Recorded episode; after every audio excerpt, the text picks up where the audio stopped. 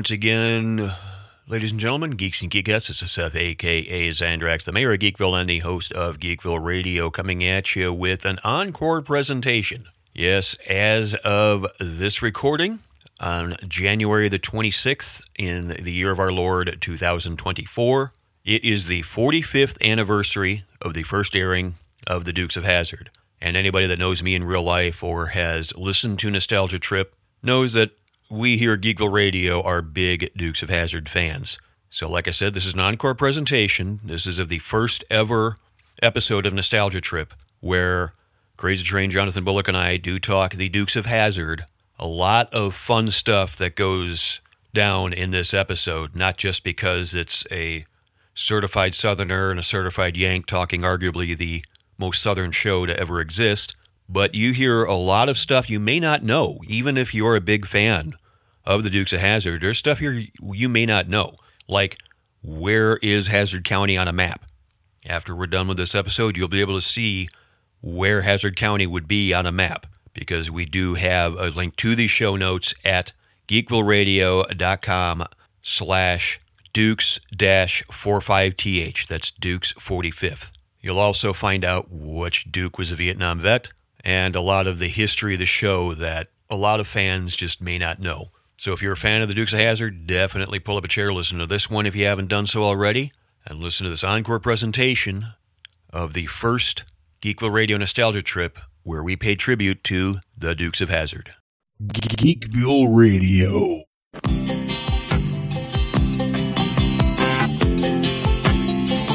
Just a good old boy, never meaning no harm. Yes, as that iconic music fills your ears right now. I know it's not our usual Geekville theme music, but it's a song I treasure so dearly much. And of course, that is the iconic song opening to the Dukes of Hazzard, which we're going to talk about in this special edition of Geekville Radio that I like to call the Nostalgia Trip, where we kind of talk about older shows or movies or whatever that might have influenced us in our childhood. And you're certainly free to have your own submissions if you find us at geekvilleradio.com or on Facebook or Twitter at Geekville Radio. So to help me talk about the Dukes of Hazzard, I have my usual co-host for Geekville Radio and a certified expert on all things Dukes of Hazzard, Crazy Train Jonathan Bullock. All aboard, ladies and gentlemen. This is going to be a bit interesting. You're going to have a true Southerner, born and raised, talking about probably the most Southern television show of all time with a true Yankee. This is going to be interesting, folks. I know, Train, you're you're just the same, but that's for me. That's like right up there with like the Star Wars theme and some of the music from Smokey and the Bandit and such. And uh, obviously, I had to play the the movie version of that theme, which I like the single, which I think that's where we'll kick off the talk. There actually were two different versions of that theme. One was for TV, and one was for radio and single. I think we both had the single back in the day, right? Oh yeah, I've, I've it's very constant rotation on my current playlist too. Little known fact, I love Johnny Cash. Okay, but Waylon Jennings is probably my favorite country star of all time. Just something about his voice, his lyrics, his style. It's not pure country. It's got a little bit of boogie woogie. I mean, you got to start with Buddy Holly. So mm-hmm. Waylon just that baritone to his voice. I love Waylon, and that's no disrespect to Johnny Cash. I mean, I know a lot of people think Johnny Cash is the greatest country performer of all time, and I completely understand that. I think Waylon would probably tell you that too. The chase music was done by the Waylors, which was Waylon's band, but Waylon's just my guy. So the fact he was tied to this show and did the theme song and was the balladeer, yeah, come on. So Dukes of Hazzard started. I will kind of go with the, I don't know if you call them humble beginnings, but 1979 was when it first aired. It was filmed in 78. And it, would, it was, of course, a lot of the old school fans know, was actually based off of a movie in 1975 called Moonrunners, which had Waylon as balladeer doing voiceovers. I think Waylon did the music for that that movie as well. He, he did. Yeah, but I think both of us agree. We talked a little bit about this off mic that maybe it might have been the success of Smokey and the Bandit in '77, which was we all know what the top grossing movie in 1977 was. Well, the second biggest grossing movie of 77 was Smokey and the Bandit. And right. I think that kind of ushered in with the late 70s that kind of country music, southern tinged car chase genre. I mean, is I mean, is that fair to say? Do you think? Yeah, I think uh, not just the Dukes, but I think a lot of I think between Smokey and the Bandit and then the, the, the country song Convoy. You will remember this as well as I do, and any of our listeners that are around our age. There was a CB craze in the United States at the time. Everybody would go out and get CBs and stuff, and so I know a lot of the people associated with Dukes of Hazzard have said many times publicly that it was a, a, a combination of why the Dukes caught on, but a big part of it was Smokey the Bandit, Convoy, just that kind of that was really in the public conscience at the time. Now, if you're talking, we we just brought up Waylon, and you're talking the, the the beginnings of the show just so the, so the listeners understand, the one thing that this movie, The Moonrunners, had in common with the Dukes, besides essentially was the same plot, was the, the show creator was also the producer and creator of Moonrunners, a guy named Guy Waldron, who is a Southerner. He grew up in Kentucky, and he based both the movie and the show uh, on the real life story of a real life moonshiner named Jerry Rushing who actually had a guest star guest starring role in, in I think the second episode ever that was supposed to be a recurring role and did not work did did did didn't turn out to be that he did wind up later suing Guy and and and some of the other people involved with the show over what he thought was intellectual property because it was an oral history he had given that they based this stuff on. And Guy Waldron, they settled out of court for an undisclosed amount. Guy and him remained friends, but Guy created the show basically a combination of these stories from Jerry Rushing and his own youth in Kentucky, where they're also growing up in, in the hills of Kentucky. He saw moonshiners too. So, for those of you that don't know, I guys, I guess there are probably not many who don't, but as a Southerner, let me explain this to you. Moonshine is whiskey. Mm-hmm. It is it is pure it is pure grain whiskey, usually made with corn, but can have other barley, rice, other grains in it. That it's not it's it's not aged. So it's a clear, very strong, high proof whiskey that was home brewed. Now, and, if I may, if if I may, I don't want to step on your toes. I just want to see if I have my history right uh, as a Yank. Mm-hmm. If I understand it right, the reason why it was called moonshine was because it was usually brewed at night under the shine mm-hmm. of the mm-hmm. moon, be, dating exactly. back to the Prohibition days. Because of course, in the, I think it was the twenties, right. alcohol right. was outlawed. So mainly in the South, there were people that would set up their own mm-hmm. uh, private distilleries in their shed or their homes or whatever, and they mm-hmm. would smuggle the moonshine around in their cars, which actually is kind of sort of, long story short, where NASCAR had its roots. It's exactly right. But yeah, moonshine actually goes back farther than that. If you understand the the the history of, of, of this region of the country, there are two distinct regions to the south. You have the coastal states on both the Gulf Coast and the Atlantic Coast, which have a lot of influx of from obviously shipping and, and, and the ocean. And when a lot of people think of the antebellum South and what's presented in the media, that's the area, that's the region of the South they show you. That's where the big cotton plantations, tobacco plantations were in those regions. But as you move inland into the northern part of the, and, and the western part of these states, like the Carolinas, Virginia, and into the landlocked southern states like Kentucky and Tennessee, there were hill areas settled by Scotch Irish. When the Scotch Irish came over here in the 1700s, whiskey was a form of currency for them. So these people had been brewing their own whiskey for a long, long time. You know? Wait, Irishmen and Scotsmen drink? Say it ain't so. Don't tell anybody. And and you have to understand, whiskey back then wasn't just for getting drunk. I mean, it had medicinal purposes. It was good for cleaning. If you if you had if you were worried about what I mean, it, it was it was a form of currency. Yeah, yeah. If you cut yourself, you know. Right, but you're right. As as the federal government began to impose taxation on, on alcoholic beverages and and then tariffs and stuff for transportation of it and then of course prohibition like you're talking about it became illegal and these people would start doing it making their shine at night by the by the light of the moon. And the reason they were called moon runners is because in these cars that you're talking about and part of the reason why they did this too was also economic I should bring up a lot of these people in these these inland, these hill areas of the South, I'm talking about, uh, the upstate of South Carolina and Tennessee and North Georgia, North Alabama and Kentucky, West Virginia, Western Virginia, western part of the state of Virginia. Before they had cars, you had horse and buggy to carry stuff. It was much easier to take the corn that you grew on your subsistence farm and brew it down into alcohol and and transport. You could you could transport a whole lot more money's worth of alcohol than you could corn. Do you follow what I'm saying? When you look mm-hmm. at the bulk of when you look at both like a tare weight or bulk, so that was a lot of the per- reason for it too. But as you pointed out, when prohibition started, especially in areas where you're from, like in Chicago, that border on states like Kentucky and, yeah. and, and places where they made it, these bars that these these speakeasies you hear about in the the, the pro- 20s during the prohibition days they were right there it was it was easier than trying to get imported and get them through federal ports and stuff so that's where that's where a lot of the tradition of the cars came in and what became the hollywoodized as time would go on with things like moonrunners and dukes of hazzard and and other white lightning was a great movie with steve mcqueen back in the day or sorry not steve mcqueen uh, robert mitchum so th- that's where it comes. That's where it comes from. And White Lightning was uh, just a nickname. Mountain Dew was another nickname for it. Another one, uh, I don't know if it was a true story or not, but there was a Richard Pryor movie called Grease Lightning. Yeah, one of my, one of my favorite country songs. Another one of my favorite country is called Corn Liquor, which is by Buck Owens. And uh, it's all about what, what it is. And Drew drinking that awful stuff, and it made him fall on the floor. corn liquor. Yeah. So, uh, but that's another because that's usually the grain, the only grain they use, because the soil around those parts of the South are really conducive to growing corn. So anyway, uh, and they became moon runners because they'd often would run these illegal, this illegal transportation at night, often without headlights on. They were running by the light of the moon. They were moon runners, and that's essentially the characters that the Dukes from the Moon Runners and then the Dukes were as well. And and that's kind of where the show starts off. I guess you could talk about the start of the show and and and what we know about the Dukes as we get dropped in. Absolutely, yeah. Like like we said, it was it was seventy nine, and it was centered around the Duke's farm, and Mhm.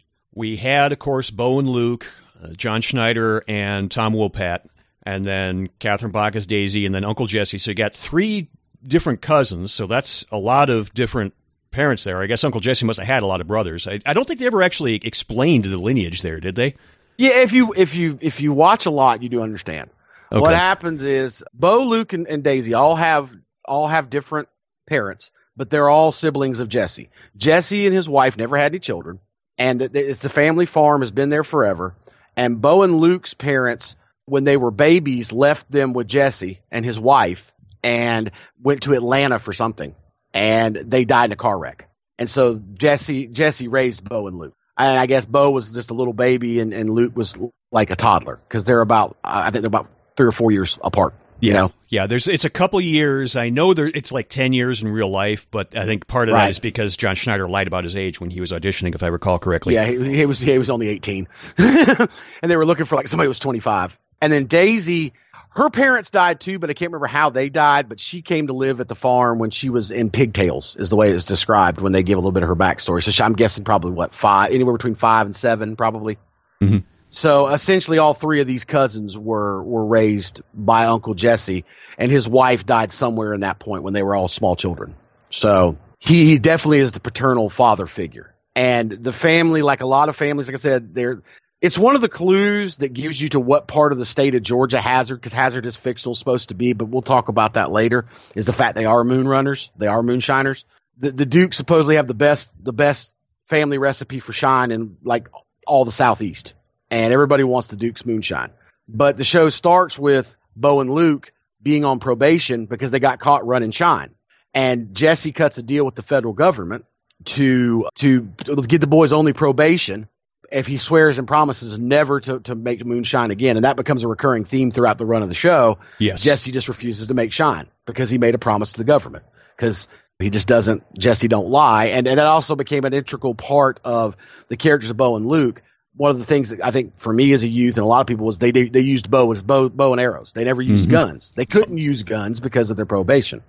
Uh, they also couldn't leave Hazzard County without the permission of their probation officer, who happened to be Boss Hogg, which we'll talk about his character in a little bit. But anyway, it's it, that's kind of the, the premise. I did forget to mention we were. I, I need to refer back to this before we get going. When the show was originally pitched to CBS, the only person that was tied to it to talk about the importance of Waylon, to go back to Waylon, he was the only person tied to it. He'd agreed off of the movie to do it, and that sold that. That's what got it greenlit. Was that they knew Waylon was such a big star that, it, that somebody would watch it because Waylon was tied to it. This is before they cast anybody else. He was the first cast member cast. Yeah, in, in the late seventies, Waylon was that A-lister that kind of everything he did to say turned to gold. But every, every even if you weren't a fan of country music, you'd you'd heard of Waylon. I mean, at this point, for for perspective, I think it was seventy five or was it seventy six? He put out one of the Outlaws, which was an which was a live album that was himself, his wife Jessi Colter, who is the mother of Shooter, his son, that some of you might know, the current country star, and Will uh, Willie Nelson and Tompall Glaser, who's a country songwriter and guitarist. That was the very first country album to go platinum, to be certified platinum. And that was like in 76. So that's right around the time period we're talking about. He was as hot as you could get. Yeah, yeah, absolutely. Now, I also seem to recall the last bit of background here before we truly get into the characters is mm. the Duke's farm, if I recall correctly, there was a mortgage out on it that mm-hmm. I think also had to stem from that, that that legal ramblings because every so often one of Boss Hogg's many schemes that would happen throughout the show would be try to find some way to foreclose on, on the farm and, and, and kick the Dukes out. Right. I, don't know if it had anything to do with probation. I think just Boss Hogg pretty much owned or had the mortgage on everything in Hazzard County because he by far was the richest man in the county and his family had been the richest people in the county going back generations. You find that out as the course of the show goes on. But I mean, I guess we should start breaking down the characters then to kind of give everybody an idea. You've already brought up Bo and Luke. Why don't you? I'll start with Bo since I was actually Bo for Halloween one year when I was a kid. then you'll go to Luke, and we'll just go back and forth. How's that sound? Between talk about a character each. Sure. So your your, your two heroes. We'll start out with Bo. Bo's John Schneider. He's the blonde headed one. He's younger. He's a little bit of a hothead. He does most of the driving and they drive a car named the General Lee, which is a 1969 Dodge Charger, painted orange with 01 painted on the side and a Confederate rebel flag on the top, with a wonderful horn that plays the first 12 bars of Dixie. Mm-hmm. And he was, according to the show's lore, one of the best car drivers, if not the best car driver in Hazzard County. And he's a bit of the hothead. He, he tends to get a little bit more distracted by the girls. And he, like I said, he's the younger of the two what we know about his, his character based on stuff coming up is he was a star linebacker and running back in high school. He was a star basketball player in high school, a great archer, uh, an avid boar hunter and fisher, fisherman, and like I said, great a great car driver, and is in the Marine Reserves, Marine Reserve Corps. So because he there's a couple episodes where he's not there, and they explain it away as he's off doing his his whatever that stuff you have to do when you're in the reserves. Yeah. I guess that leads to Luke, and I'll let you handle Luke. yeah, Luke is clearly the older of the cousins and was played by Tom Wopat, who, like I said, I think is several years older. I want to, I want to say nine, like nine or ten years older than John Schneider. I think something like yeah. And while Bo is depicted as being the better driver, Luke is definitely depicted, maybe not explicitly so, but certainly depicted as being better in the fist fight, which I believe he was a trained right. boxer and was. he had a stint in the Marine Corps uh, out of out of high school. I think Bo was still was still in right. high school. So it's one of those right. things. If there was ever a Duke's drinking game, which maybe there is, I mean it's the internet. One of one of the things that would definitely be a moment to take a drink would be when the Duke boys get into a fist fight and Luke has to bail Bo out of the fight because it happens almost every fist fight. right, you're, you're, you're right, and when, you, when you're talking the era you're talking Luke was in the Marines. He's a Vietnam War vet. He served. He fought in Vietnam, and he was a boxer in the Marine Corps. And a funny thing, if when you study the show, you talk about Paul Baxley, who was the the stunt coordinator, the one for all those great car stunts you saw in these fights we're talking about. He was the guy that coordinated all that. He was legendary. His family is a legendary stuntman. His kids do it now, and his his family did it before that. And we'll get to Paul Baxley later. But Paul has openly said both John and Tom were great actors and great athletes, but just like their characters, Tom was always just a little bit better at the fight choreography and and John was a little bit better at the driving stuff. So it even it even worked just what they naturally were as human beings. So I thought I found yeah. that kind of interesting myself. Yeah, absolutely. And two other things that are worth noting about Luke. Since he is the older cousin, he is also kind of depicted as being the wiser of the two, and it's his plans that usually wind up working. A lot of times, Bo might come up with something uh, in the beginning of the episode, because we'll get to in a minute about how TV episodes were structured in those days and how, how different it is now. But yeah, Luke was the smarter of the two. And also, it was quite the accident. One of the trademark iconic things about Dukes of Hazzard is they run out to the General Lee and they slide across the hood of the car. Well, that actually started as a bit of an accident. I, I believe Tom Wopat was supposed to hop across the the fender or the or the hood. The hood. And, the hood. Yeah. And he he slipped a little bit and just kind of just kind of dragged along, and they just kept it in there because it still looked kind of cool, and then it yep. became a, a yep. staple for the rest of the shows. Just about any yeah. time they were out to the to uh, drive off in the General Lee, one of them would slide Huh. across the hood, and which that had to be a well polished hood in order to slide that. Because believe me, I tried sliding across many uh, car hoods. It's not easy unless you got a lot of polish on that that hood. Yeah, and the thing of it, the thing of it is, that was uh, you can see that every episode that that he's in because Tom is the first actor listed in the opening credits, and that's the scene when his name comes on screen is him sliding across the the hood. And if you'll notice when that scene happens, there's a there's a radio antenna. The CB antenna's on the on the on the trunk, but the radio antenna was on the passenger side next to the hood. He actually cut his leg pretty bad on that and had to get stitches. And if you notice, every that was in the I think in the first episode that that happened. Yeah, they a, a lot of the stuff you see in the introduction to the show, at least for the first several seasons, almost all of those scenes were from the, the pilot episode, if I recall correctly. Right, exactly. And and if you'll notice from that point on, there was never a radio antenna on the front of the General Lee, so because they didn't want him to get cut again. so I guess the next character I'd talk about would be Daisy, which of course was played by Catherine Bach, Mhm. who was uh, full disclosure right up there. Lynda Carter is one of my first boyhood crushes. Uh, Mhm. Daisy was, like I said, their younger cousin who was raised with them as the time she's a little girl. Um, she is she's most famous for being for her her high cutoff hot pant shorts called which have been called Daisy Dukes. Those were created completely by accident. They didn't know what Catherine was going to wear. She's a bit of a seamstress. That's kind of one of her hobbies is sewing. And they told her when they were they first well, we should mention this. The first five episodes actually were filmed in Georgia. They were filmed in and around Conyers and, and Covington, Georgia, which is about halfway between Atlanta and the North, the South Carolina Georgia state line. Mm, I'd say roughly a little bit north and east of Atlanta. So anyway, they told her to go across the street to this local tavern they had there in Conyers and just look at what the waitresses were wearing. And they had them wearing like these long sleeve shirts that were low cut with these short little mini dresses that were gingham to match the cl- tablecloths and go-go boots. And she's like, I ain't wearing that. So she just made the shorts herself and, and put them on and they loved it, but the censors were like, oh, that's a little too much. So you'll notice as, the, as you've watched the shows, she always has on flesh colored nylons, which looks kind of dumb with the hot shorts. But that was the, they had to do that because the censors didn't want it because it was so close. To, they didn't want to show. This is 1970s we're talking about. Censors are a little different than they are now. And another thing you need to notice about Daisy's character is that she only wore that stuff. That was her uniform for work. She only she only wore it when she worked at the Boar's Nest, which was the local tavern that was owned and operated by Boss Hogg. And we'll get to Boss Hogg in a little bit. That's the only time she ever wore those outfits. The rest of the time you saw Daisy, she would be wearing jeans and a, and, and a much more conservative top.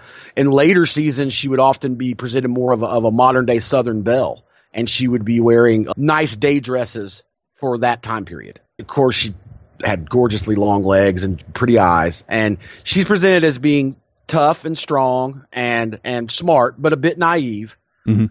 And I guess the best way to describe her is the way Waylon the balladeer describes her in the first episode. She shoots like Annie Oakley, she drives like Richard Petty, and she knows all the lyrics to every Dolly Parton song. Yeah, it's the way I describe Daisy is she's a Southern Belle first and a hot chick second. I mean, she doesn't look Right. like she's trying to act pretty. She she just is. And mm-hmm.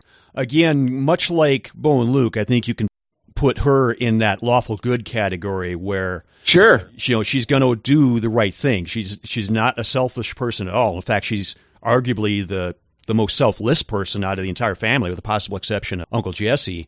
And like you said, she also is depicted as being a pretty darn good driver in her own right. And we'll get into that when we get into the the vehicles, because as I like to say, you can kind of tell where kind of along in the story or in the show you are based on What car- she's driving. yeah, what, what she's driving, what some of the other characters are driving. Yeah, and I think Daisy was in a. I think Catherine Bach was in a real interesting position because she was prese- she was presented to be the sex symbol on the show. Not that Bo and Luke weren't. I mean, that's part of the reason the show was successful too. You had a gorgeous woman that was wearing these short shorts and and two really good looking guys that they always had reasons for them to take their shirts off. So I mean, they were hitting all the demographics there. You know what I'm saying? Mm-hmm. but I think Daisy, you and me have talked about off mic.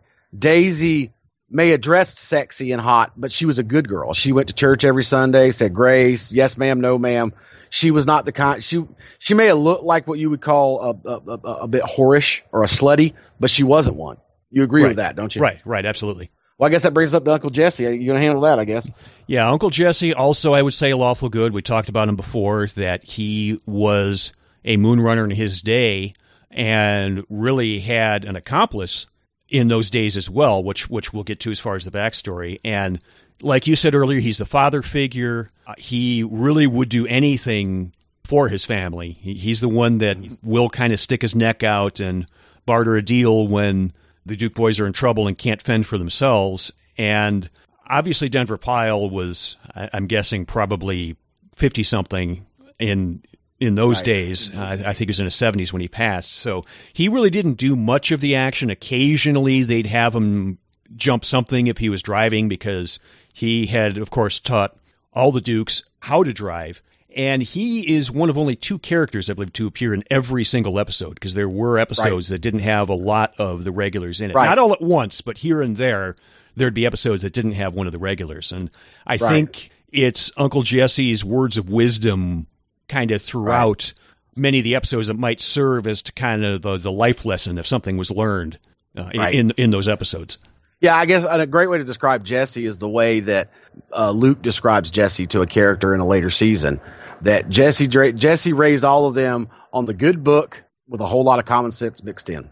I think that's probably the best way to describe Jesse. Like, like I said earlier, he's a widower, so yeah. And, and Denver Pyle, I mean, I think you can throw him in that category. We always talk about Robert Fuller to get to our wrestling stuff. Is that guy that hit forty like, when he was twenty and then that's never aged? I think mm-hmm. Denver Pyle was kind of like that because if you go back to the 50s, he start he was had a recurring role on the Andy Griffith show, another great Southern based show, that where he played Briscoe Darling, who was the the patriarch of a mountain family in the hills above Mayberry. So he's kind of the same role, isn't it? Whereas I think John Schneider, not not to get too off track to to Bo, but John Schneider kind of fit the thing more like a Harrison Ford, where he had twenties and thirties, he just aged to forty and has just stopped and has been forty years old ever since. Exactly, exactly. I mean, he definitely looks older now than he did back in these days. But yeah, you're right. He hasn't aged much since oh Smallville. That was what 20 years ago. so he's got to be in his 60s now, and he still looks like he's maybe 45, if, if 40. But anyway, so I, I guess I, we've covered all the Dukes. Uh, those are your heroes. I guess we need to get to the to the villains now, and we've brought them up before, and that would be that would be Boss Hogg. Boss Hogg is his nickname. His real name is Jefferson Davis Hogg, or JD Hogg for short. For those of you that aren't knowledgeable, Jefferson Davis was the president of the Confederate States of America. So that is the that's where it comes from. And Not a very popular name now. no, no, no, it's not. But uh, he wears all white, an all white suit with a bow tie and a white white cowboy boots and a white hat, and he was a short, portly man who had a voracious appetite, who was portrayed by Sorrell Booke, who was a well, well uh, uh, acclaimed stage actor, had done like over forty uh, Broadway plays by the time he got cast to do this, and um, had I think been nominated a couple of times for Tonys. I mean, he was a most of the cast members say he was the absolute best actor of all of them, just pure actor. And um, he he is a crooked uh, county commissioner and fire commissioner. I mean, he pretty much runs the county. I said he's he's the, from the wealthiest family in the county. He owns everything or holds the mortgage on just about everything in the county.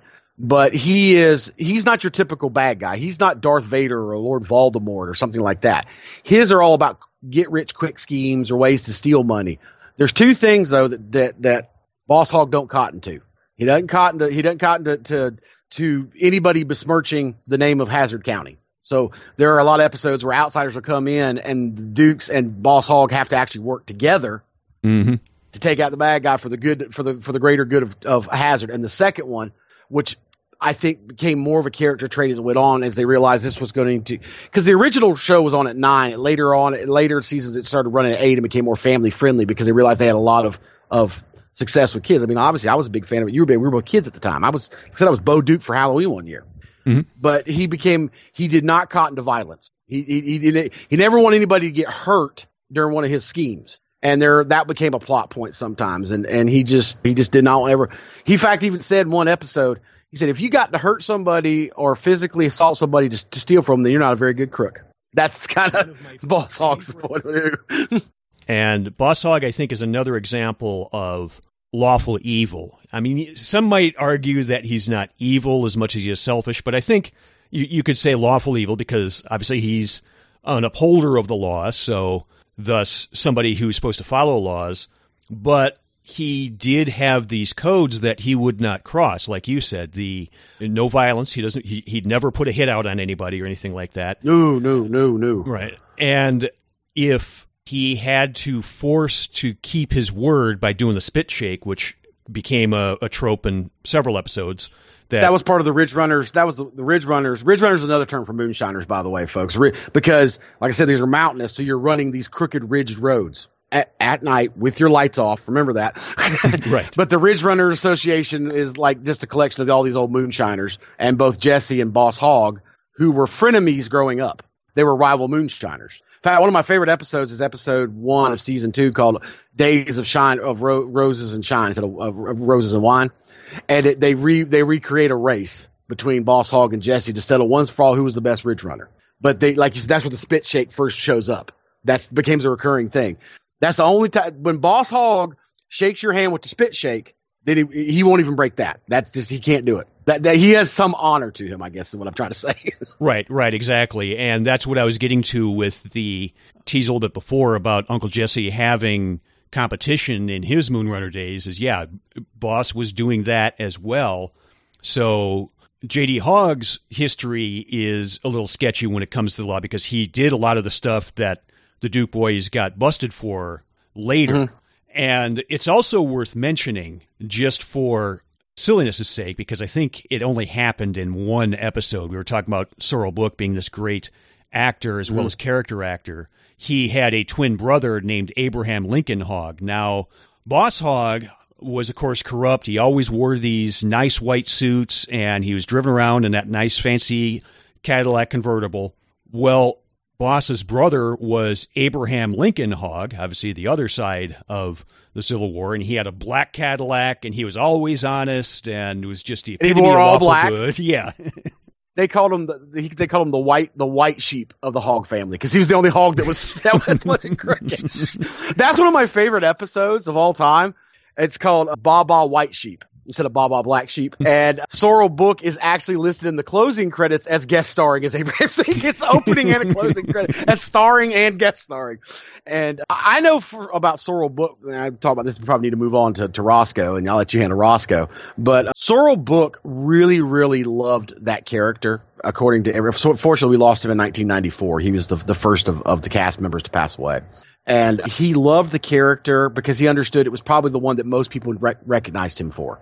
And he would go to these fan conventions and the Duke Fest and all the stuff that has become a part of the major fandom of Dukes of Hazzard, which is part of the reason we're covering it on Geekville. I mean, I think if you inspire a, a yearly fan fest that draws thousands of people, that's kind of geeky. He would go to these autograph sessions and he would go to these these festivals completely dressed as Boss Hogg, and he was such a dedicated method actor. He would stay in the Boss Hogg persona the entire time, do the accent because he's not because Sorrell Booke's not from the South. In fact, very few of the cast members were from the South.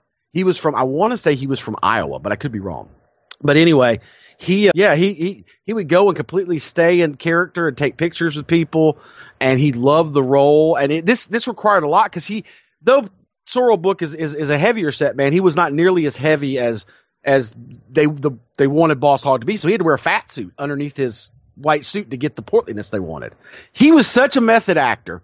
One of the traits of Boss Hogg is his one of his favorite meals is raw liver and black coffee for breakfast. There's a scene, a couple of scenes. Sorrell Booke is such a method actor. He said, "Don't give me nothing fake. I want real raw liver." And he ate the real raw liver for these shoots. That's how much of a method actor he is. But anyway, I guess time to move on to his to hit the other the other bad guy, his his comrade in arms, so to speak, Roscoe. yeah. Arguably, the most popular character outside of maybe the, the Dukes themselves, of course, was James Best as Roscoe P. Coltrane. Now we've already said that the Dukes were probably lawful good, and that Boss Hogg is lawful evil. Roscoe, while he was an antagonist, I don't think was evil. He was just loyal to Boss Hogg because that's his, his brother in law. And mm-hmm. I think lawful neutral is a fair assessment for, for Roscoe because, Right. he did want to uphold the law. He just saw the Dukes as, as lawbreakers. But there's a lot of times, we'll, we'll get to it when we talk kind of like the standard episode, so to speak, where Boss or Roscoe and the Dukes would have to work together to defeat the real villains and bring the real vil- villains to justice. And of course, Roscoe is depicted as somewhat incompetent, even though he was supposedly one of the one of the better sheriffs around until like his. I think they said he lost his penchant or something like that, and that's why right, right. he's he's working with Boss.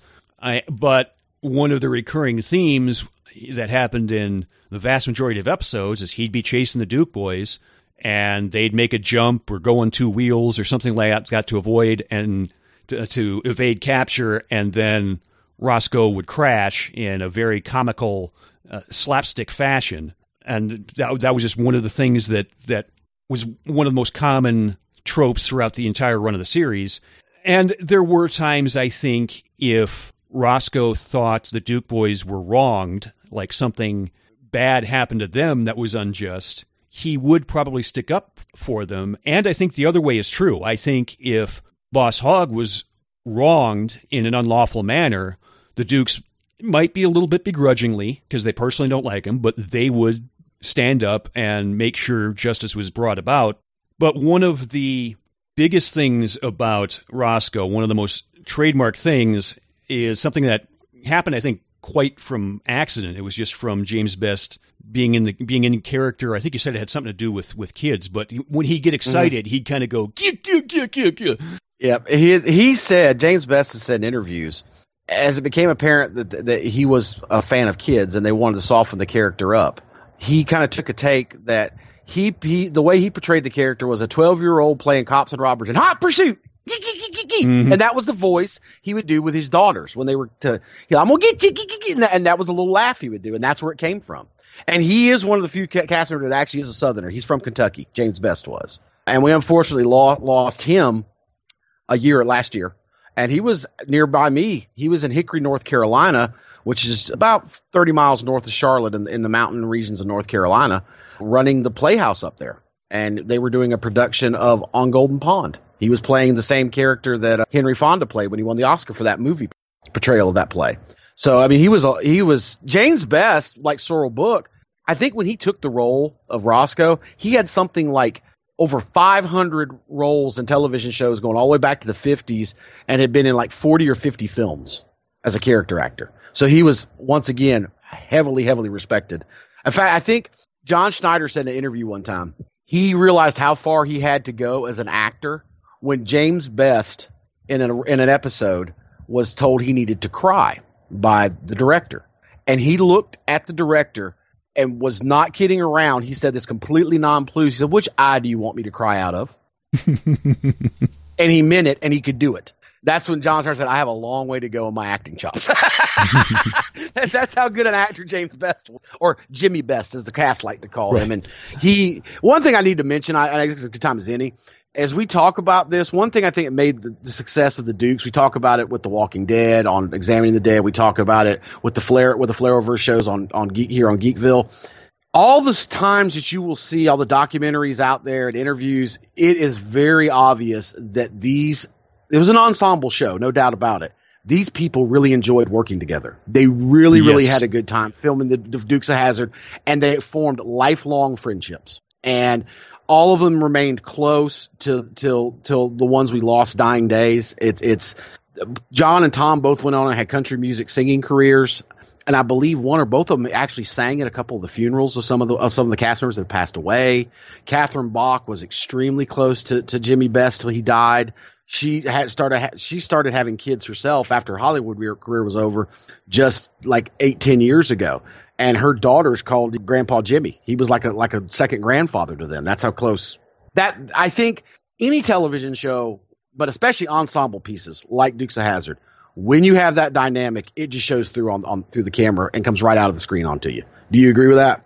Yes, absolutely. And I think it really is one of the reasons why the show ran for so long. Is obviously Tom Wopat and John Schneider had chemistry as cousins, and my understanding is they actually knew each other a little bit before they got they cast. Yeah, because and they both had respect for each other because they they were both also aspiring musicians. I think I heard John Schneider tell the story like he saw Tom Wopat like walk into a a bathroom with a guitar slung over his shoulder, and he's like, "Wow, this guy really cares about his guitar," and that's like one of the things that they uh, hit it off with. But it, the same can also be said about James Best and Sorrell Booke because they absolutely had uh, an unmatched chemistry on the show, and you could tell that they really did enjoy working with each other because they just are so entertaining together in those roles, and I think it really shows.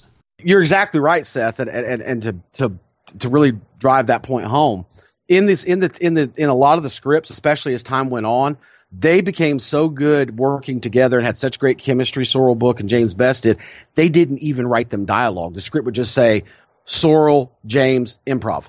That's all it said. So a lot of those funny back and forth you see where they're coming up with these crazy schemes, they're just as we call it in wrestling when you do the old school promo way. You give me bullet points and I'll give you two minutes and put butts in the seats. That's essentially what they did with Sorrell Booke and James Best. Just give us a minute and a half of something funny that sounds like Roscoe and, and, and Boss Hogg, and it always worked. Yeah, yeah. That usually ends with Roscoe going, "Ooh, I love it, I love it, I love it." exactly.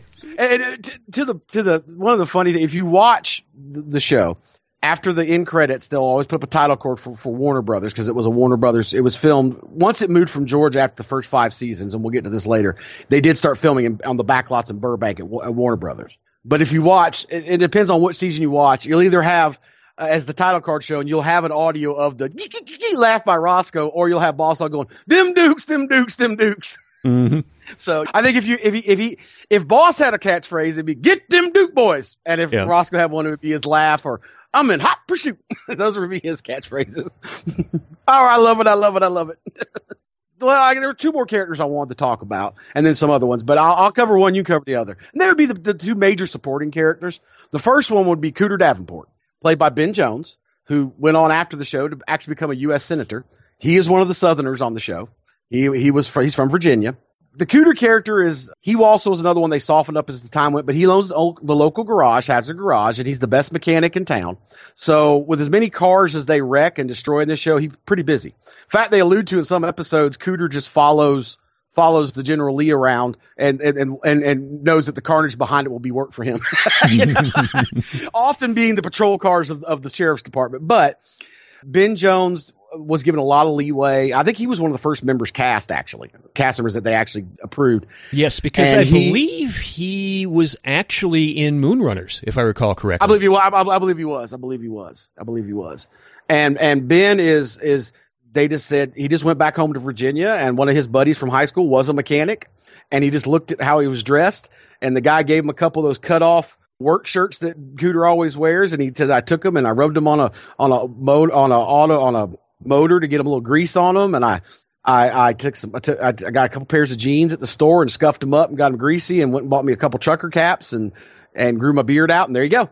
He's I mean he is he is he is called many times in the show an honorary duke because it's mm-hmm. it's obvious that Cooter shares the same moral standards and code of ethics they do. He's a good old boy like they are raised on as as, as Hank Hank Jr. says, we say grace and we say ma'am. That's that's Cooter, just like the Dukes. Yeah, and uh, he often is their support or actually completely involved with the Dukes in in upsetting the uh, schemes of Roscoe and Boss. Right. And Cooter, by the way, is one of my favorite characters. Now, there's a lot of controversy with that because this is this is this is not our our mature rated show. But cooter has a vulgar con- sexual connotation in today's day and age, and it, it, it did at the time as a slang term for women's genitalia. That is not where cooter comes from. That's one, let me let me let me southernize y'all a little bit. Cooters are actually a type of turtle that are indigenous to this part of the country. They're they're a freshwater snapping turtle that I can't remember the scientific name, but we just call them cooters. And there's several different kinds. There's like North Red Alabama cooters, and there's there's Blackwater Georgia cooters. We have we have the Edisto cooters here in South Carolina. They're just a snapping turtle that are freshwater.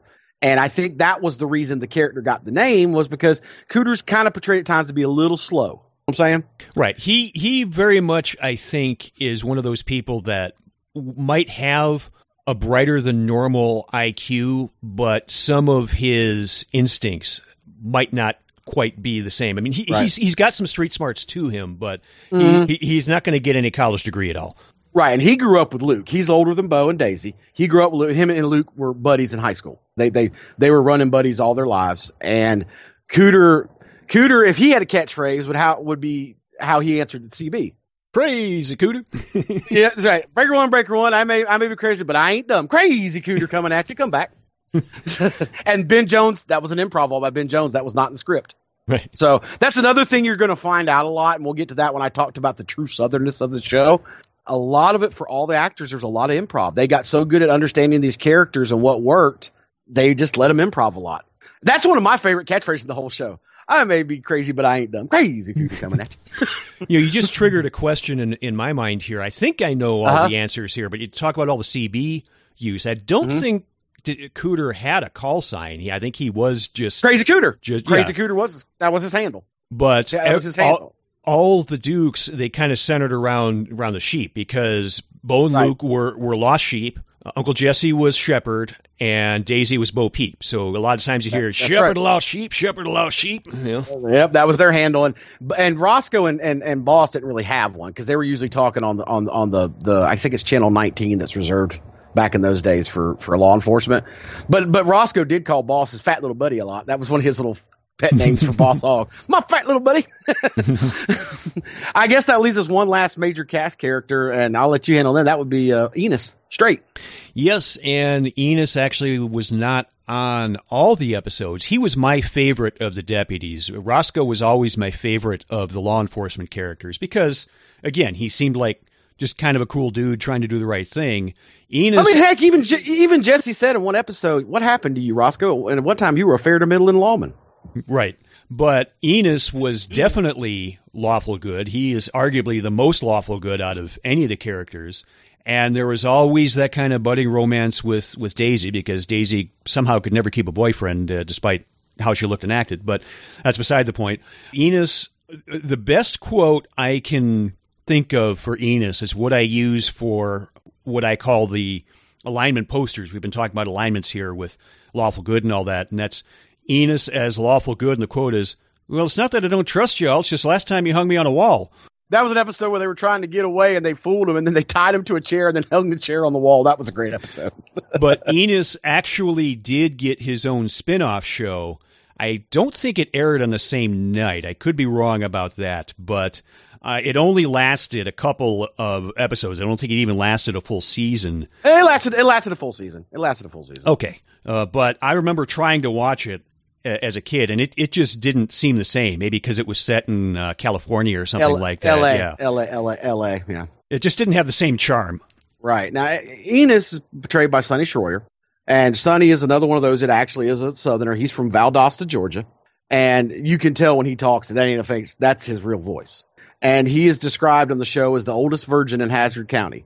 And Sonny Shroyer, if you talk to him, he kind of breaks into he'll kind of go into character a little bit, and he's like, "It was awful hard with Daisy. A lot, a lot of cold showers." that's what got that's what got Enos through. But Enos, I think Straight being his last name, spelled like George Strait, the country singer, S T R A I T. I think that's a, he's pretty straight and narrow. I think you're right. He, I think in many ways he is an honorary Duke too, because he grew up with Luke and Luke, or sorry, Bo, and Bo and him are the same age and went went to high school together and played football and everything. I, he is- just like I said, he says grace and he says ma'am. He was raised the same way the Dukes and Cooter were, and he often is reluctant to go against Roscoe and Boss Hogg's schemes, especially when he came back from his own show. And that's the interesting thing. He did not believe that the Enos show would work either. Sonny Shroyer did not. Right. And Guy Waldron, of course, who created this show, also created Enos. And he got it written into his contract. He would only do Enos if he could come back to the Dukes after Enos was over for whatever reason. And after the one season run of Enos, he came back. So Right. that was kind of that was pretty smart on his part. I, you don't want to leave a hit show and then have your show bomb and not be able to go back. Right. That can happen. So that was pretty savvy on on Sonny Shroyer's part, I think. And one of the things I'll also add about Enos is as much as I liked the character, he is a perfectly great side character. He, he's a supporting character. I wouldn't even call him tertiary. He's a supporting character, secondary character, but he just did not fit as a lead in his own show. No, no, no. And I think part of the part of the charm of him was this good old boy who was even more clean cut than the Dukes, trying to do the right thing with all this corruption and insanity going on around him. And I can see how you. Well, I think that that worked for the Dukes, whereas Enos was more of a fish out of water story, a country boy in the big city. And so, it, I don't know if a country boy in the big city should be comedic unless it's an ensemble piece, like say the Beverly Hillbillies. That worked because you had four of them, and you had you had a great foil and, Mr. What was it, Mr. Drysdale for them to play off of. But Enos never really had that in his own show. It was more about a, it was more of a fish out of water buddy cop show. It really felt more like Chips than it did Dukes of Hazzard. Yeah, it was it was it was it was a much more comedic version of Lethal Weapon. It Would be a good example. We Yeah. come ten years later. Yeah, that's fair. This v- veteran street veteran street cop from L.A. who was African American paired up with a with with a white guy. This white guy, instead of being ex ex special services like like Mel Gibson's character, was just a good old boy from Georgia. So, it, yeah, I, I didn't mind Enos, but it, you're right, it did not have the charm that the Dukes of Hazzard had. And good on Sonny Shroyer for working it out to come back, because I think all of us that watched the show were very happy. We were almost as happy when he came back as we were when Bo and Duke came back, and we'll get to that in, in a little in, in a little bit before we get to the to the, the imposter Dukes. But I wanted to talk about before we talk about the imposter Dukes, and then we'll move on to the cars. There were a lot of other supporting recurring characters that we're not going to go into great length about, but they were, I think, important for the flavor of the show. They had a lot of, a lot of that salt and pepper on top of that sizzle of the steak. Lulu Hogg, who was Roscoe's sister Mhm. and Boss Hogg's wife, played by Peggy Rea. She was great. She was she was also Daisy Duke's best friend. so not all the hogs were and Coltranes were after the Dukes, and she often she loved she loved Boss Hogg. And though Boss Hogg seemed like he wouldn't, and Boss Hogg was very dedicated to her too. But she was a heavy set woman. I thought she brought a lot of flavor. Miss T- Ms. Ms. Tisdale, who was played by Nedra Volz, was an older grandmotherly lady, but drove a dirt bike and popped wheelies all the time and ran. Had several jobs. She mostly she was the postmistress for Hazzard County and delivered the mail, but she also she also was the archivist at the, the Hazzard Gazette, which was the local newspaper, and she was really sweet on Uncle Jesse. Mhm. And the other the other two I can think of would be Cletus Hogg, who was what replaced Enos as the deputy. He while was Enos out. Boss's nephew, I believe. cousin, and- cousin, okay. second cousin, twice removed, and he was played by Rick Hurst, the only other cast member that was actually a Southerner. If unless, unless you count Waylon, and I do count Waylon as a cast member. Of course, Waylon's from Texas. Well, so was Rick Hurst. He was from Alabama. He was sorry, he was from Houston. So he was also much like he was much like like Enos. He was good at heart. He didn't like Dukes. He didn't like Boss's scheme, but he's a little more loyal because there was family. But he also had a crush on on Daisy, like he wasn't as strong. And I, I liked the Cletus character. I enjoyed the few episodes they had when Enos came back, where the two of them were in the same patrol car together, because the the kind of fun kind of fun play between these two country bumpkins. And I can't help but wonder, maybe both on screen and off, is maybe the budget was they couldn't each have their own car, so they had to split one. well, they wrecked so many, who knows? and the only other really major character that I think was recurring would be Sheriff Little, played Yes. by Don Pedro uh, Colley, who was the only African American who was a regular on a show based in the South, which a lot of people, once again, look at you funny. And I'll talk about this more when we get to the true Southerners of the show. That region of the South I'm talking about, there's is not as heavily populated with African Americans as the the coastal areas I was talking about. But anyway, uh, Don Pedro Colley was great. He was big man. He was he was a star of multiple black exploitation movies in the 70s, and he was a a very straight and narrow lawman who was the sheriff of, of the neighboring county, Chickasaw. He knew that Bo and Luke could not cross over into into, into his county without breaking their probation, and a lot of his scenes were him getting outsmarted by the Dukes and being so big like a grizzly bear and get out and kick his car and the, the defender would fall off. Or the I mean, he was this big gorilla bear of a man. And, and, and those were the, the major recurring characters I can think of that, that, that aren't major. But you can't talk about the characters without talking about the first 19 episodes of season five. Yes. One more moment before before you get before you get there. I'll I'll just add in my my two cents about the characters we mentioned. Lulu, I think was definitely a good person. I think she Yes. she loved Boss and Boss loved her, but she was also a stand-up woman for women's rights. So Yes. even even uh, as far back as the Duke shows, she was standing up for women's rights in, in the late 70s and early 80s, which I think is a, is a great thing. So I'd probably call her lawful good. Like you said, she was Daisy's best friend. Cletus, I think, is, would probably also be lawful good. I didn't really write down much about Cletus just because I was a bigger fan of Enos than I was Cletus. Sheriff Little, I think, was definitely lawful neutral. I mean, he Right. he upheld the law. That uh, But he had temper. Yes. But he had a temper. yeah. And the last one to mention was a lot of comic relief, but it was Boss Hogg's nephew, Huey, who I think it's fair to say he's either neutral evil or chaotic neutral because he is clearly He's neutral evil. Yeah, he's he's he's more corrupt than than Boss was. And one of the most hilarious things was he would wear the white suits just like Boss, like he's he's the the the big high step or whatever, and he gets chauffeured around like Boss would. But whereas Boss was in that beautiful 70s, 71, I want to say it was an Eldorado or maybe a DeVille. Yeah. This is Deville. This is Deville. Huey gets sh- uh, chauffeured around in a VW Beetle. But in yet- 1971 Vita convertible, Yes. convertible with with the steer horns on the front, just like Right. Boss's Cadillac. Right. So instead of the Cadillac with the big horns in the front, it's a Beetle with horns in the front. I always thought that was hysterical. yeah, I remind I, every time I see Boss Hogg's car, I remind of this line from a Jimmy Buffett song called "Brand New Country Star," and that's like in the chorus. He drives around in a Lincoln Continental, got the steer horns on his car. Mm-hmm. But anyway, I, I we were talking about catchphrases. Two catchphrases I forgot to mention that are very Southern, and I find it amusing because it was two of the guys actually were Southerners and they were improv. Were Enos's, which was possum on a gum bush. That was his what he'd always say as when something was he'd find it amazing. And Rick Hurst, as Cletus's, was buzzers on a buzzsaw. Those are both improv lines. Believe me, I've heard those before in the South. It's obvious. One's from Georgia and one's from Texas. Okay, they're, they're real good old boys. So I guess Now- we'll go, yeah, onto the. We have to talk about talk about the elephant in the room here, Coy and Yeah. Vance. Should we flip a coin to decide who has to talk about Coy and who has to talk about Vance? I, I guess I'll I'll talk about Coy because if I had to pick one out of them, uh, it's to be the preferred. It, it would be it would probably be him. But let me preface this that this is by no means any disrespect to the actors. I think they did.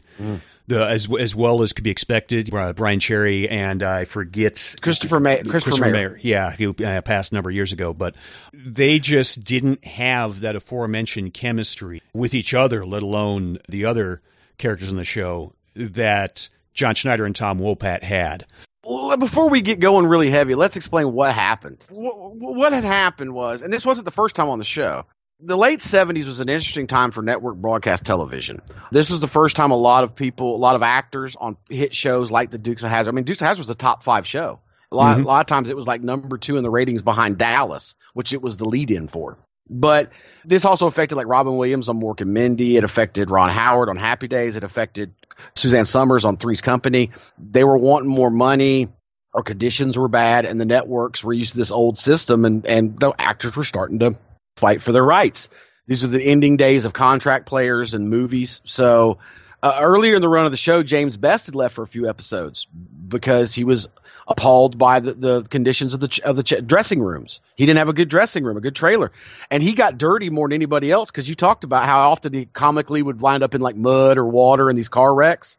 So, and then they didn't even have a decent place for him to change. So he missed like four or five episodes, and then he came back. And then Ben Jones left for a few episodes because he had an argument with the over whether he should have the beard or not. The thing that he grew to look the part. But the biggest one was in between the filming of season four and season five, the show had become so popular that there was a lot of merchandise out there. I mean, I had a Dukes of Hazzard lunchbox. There were Yes. toy cars. There were there were there were action figures. There were shirts. There were Halloween costumes. Anything you could slap a General Lee or a Confederate flag on or a picture of Daisy Duke, whatever they Yeah. sold. Tonka trucks, Tyco tracks.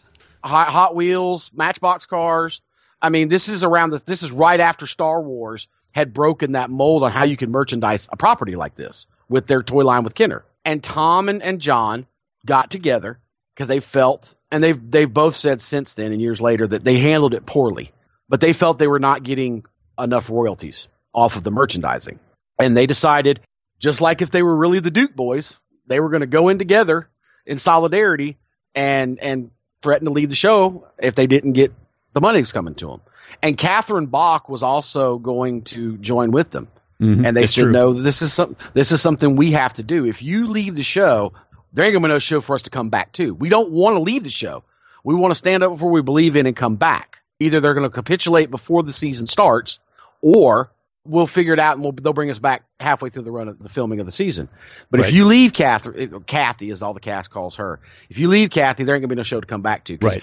Could be risky enough leave, taking out Bo and Luke, but taking out Bo, Luke, and Daisy, show's done. Yeah, it, it would have tanked completely in the ratings had, had she left as well.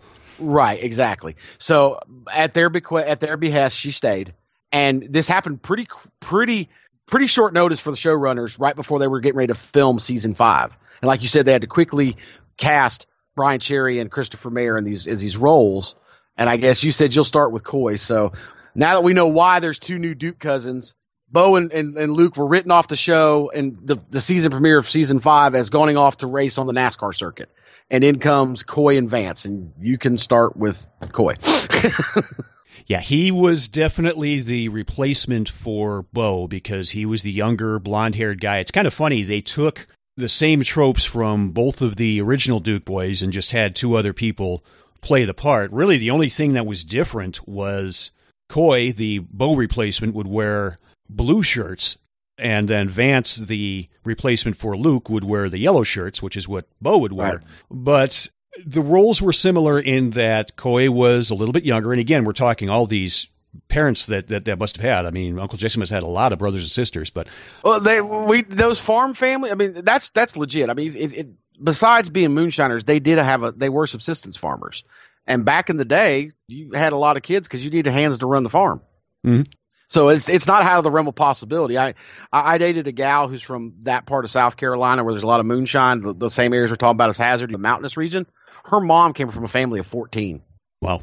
Yeah, well, my grandmother came from a, fa- a, family of nine brothers and sisters. So yeah, I guess I guess it's possible. And, she's, and, and her and her family's based out of Alabama, ain't they? Yeah, yeah. There you go. Uh, but there you go. It's, it's, it, we believe in big families in the South, or at least we used to. We were farmers. It was an agricultural region. Right. But like Bo, Coy was the younger one, uh, a little bit more hot headed, a little bit more smiling, and he kind of tended to be more the girl chaser than than Vance was. And Did most of the driving.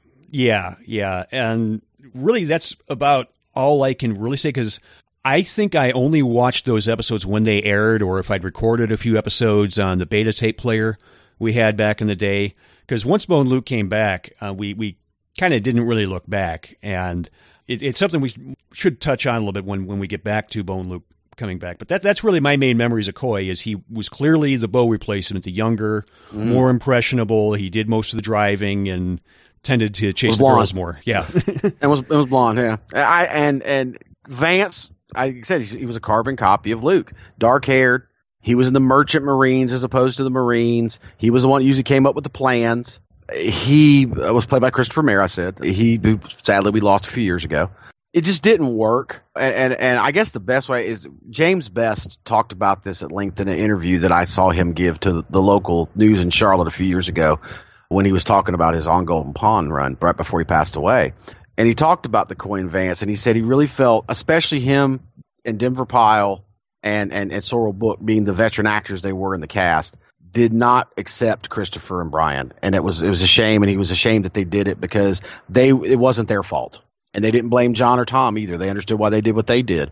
But they should have these were just two young guys who were trying to start a career in Hollywood and they did not accept them or help them enough. And I think that speaks a lot to the character of James Best as a man to say that publicly. I think that it, it, for me, like I said, the chemistry wasn't there.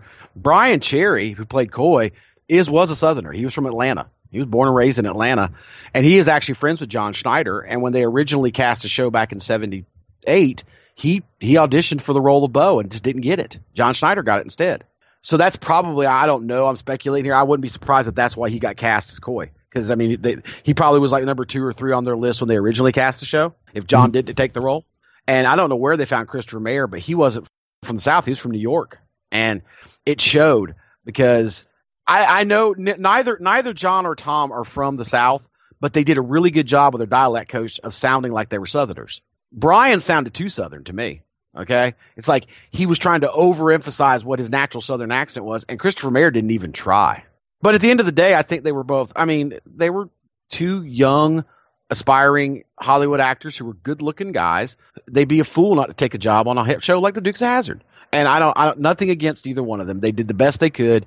I, I, I told you this is my thought on Coy Vance when I text you when we were when we were when we were prepping. I've been binging all the shows prepare for this, the all seven all seven seasons. As as I told you, I had to slog through the Coy Vance episodes, and it was a bit painful, but it wasn't that bad.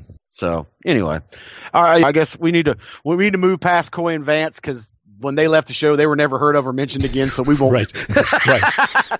and I guess the, the, the, one of the next part we're going to talk about is more Europe, your line is I think just as important as the characters, and they kind of were characters themselves, were all the vehicles and the cars. Yeah, yeah. and uh, before we get into that, I just my thought on why they the producers of the network may have cast Coy Vance instead of playing ball with Tom and John early on out of the gate is maybe they thought, well, the kids love the car and we they'll watch for the right. car, and the, the males like Daisy, so they'll watch it for Daisy, and we got two other good-looking guys to fill the parts. I think they were kind of thinking along that lines, like it wasn't what we had just talked about with the the chemistry between the actors that it just it was the car more than anything, and that really kind of proved to to be wrong because the the ratings did plummet when Bo and Luke left. So uh, yeah, they went from, they went from they went from being a top five show to a show that was lucky to get in the top thirty. Yes, and we're talking the days before cable when there was only three networks because Fox hadn't even come about yet. Yeah. So being in the bottom thirty, being in the top thirty was not good. This yeah, this would be the days in in my youth watching the big wooden Zenith TV that was in our shag carpeting living room. There were like five channels. There was two, five, seven, nine, eleven, and thirty two was fuzzy. and, I, and I mean, this is how this is how rushed it was, and part of the reason this I think this is a good example of sometimes executives just need to make sure the lights stay on and and and, and sign the checks and let the let the creative people do the show. I think that's a good example this here. It's like you said, they did not take into account all they saw was, like you said, the cars, the good looking chick, all that stuff, right? Mm-hmm. They didn't take into account the chemistry to the point where it's documented that they essentially told Christopher Mayer and Byron Cherry, they gave them a whole all the old episodes said watch these and try to act like Bo and try to act like they, they want them to be carbon copies. They didn't understand it was the actors not the characters or the look. And some of the early scripts, the like first three or four scripts of season five, they never even retyped them up. They just literally had somebody go by hand, scratch out Luke and put in Vance and scratch out Bo and put in Coy on the scripts. I mean, that's it. They had they were given the scripts that were originally written for Tom Wopat and John Schneider. So they, like James Best said in that interview I, I mentioned earlier, they didn't have a chance. They were they were doomed from the jump because of just how poorly it was done. So that brings us to the next section, and probably next to the stars, the most iconic portion of the show, and that's all the different cars that were that were in the show. Obviously, the one we would talk about the most throughout the years, the one that's probably the most iconic, is the General Lee itself. Right. Uh, between, I think, really between Dukes, Bullitt and Fast and Furious. I think that late '60s Charger kind of has the corner on the geek market. But the uh, the, the General Lee was a 1969 Dodge Charger. Sometimes they would use a '68 because if you look closely, you could you, would see the changes because the 1969 Charger had the flat tail lights and a split in the right. grill, while the 68s had no split in the grill and had round tail lights. So sometimes for the for the crash cars, yeah, that was the major change was the back tail lights and tail light grill. Yeah. Yeah. Uh, so, so that's why if you look closely for some of the jumps, uh, you'll see that it might actually be a different year. Now, I think out of the manufacturing plant in 68 or 69, the Chargers, I want to say had a 383, maybe a, maybe a 440 in it. But obviously the General Lee didn't have a stock motor in it. I think Cooter had actually built the engine for it. Yeah, the ones that they actually used in the show were the 338, 383s they mention a couple times around the show that it's a 440 that's been bored out and, and toyed around with. So it's the bigger of the two engines. And I believe that it's never really quite shown. I know that that came with either four on the floor or the or or a three speed automatic that was on the floor.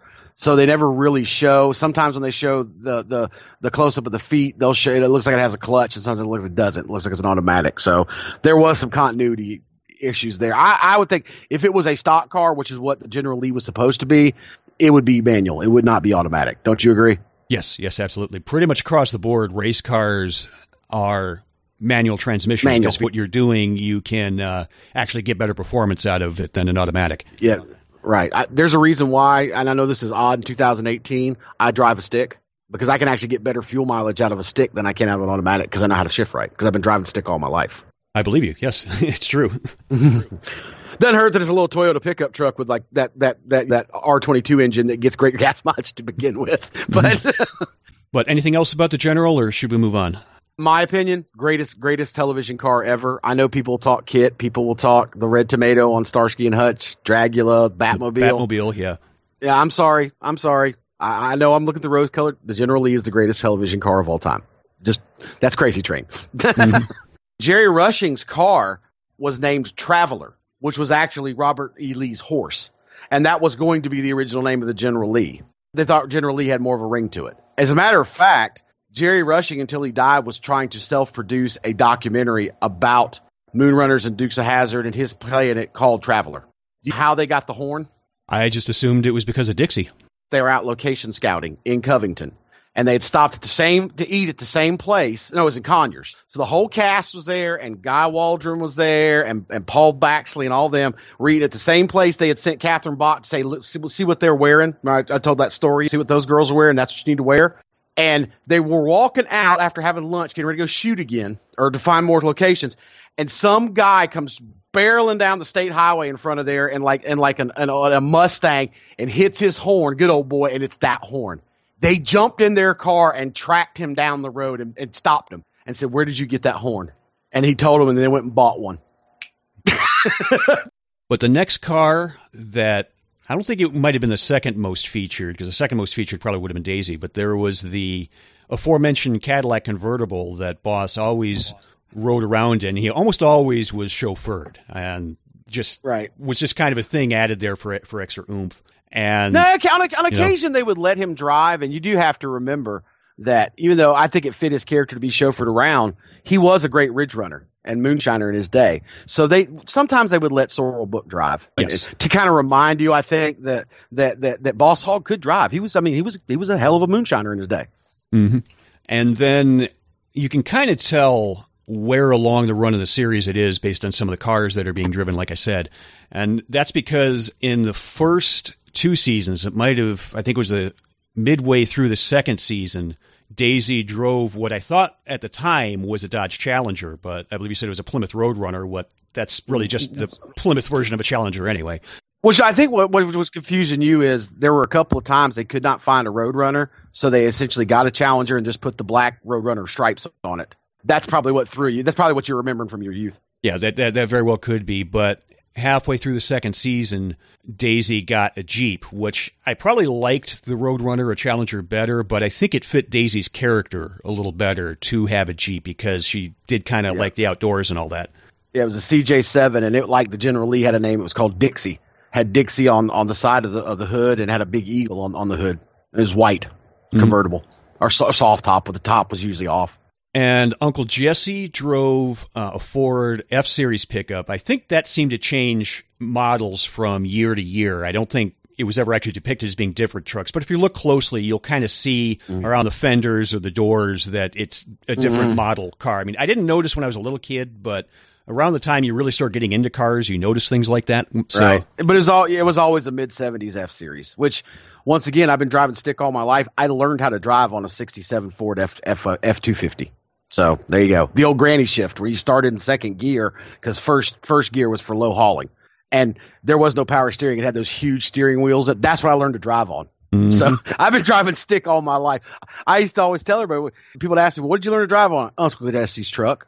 Just an older version of it. Because his was like a 71, 72. Mine was a 68. But yeah, I may, I may, I may have lived in the city, big city like Denver, and I may like heavy metal and classical music and all that. There's a lot of good old boy and Crazy Train. I'm still a Southerner at heart. Okay, I learned, I learned to drive on a stick shift pickup truck. Okay, Another vehicle that changed a lot during the course of the show, which I think there could be a simple explanation for it. I don't think it was ever actually explained on screen, but Cooter would drive a tow truck, and it would be this is back in what would be called the slingback tow trucks. And anybody who remembers the 80s has seen one of these tow trucks because it was the kind that would have the big, long, I don't know what the material would be, but but uh, kind of a really strong plastic or rubber, and that's where you would roll and tow the front or back part of the car on. It would get it would get backed up on that.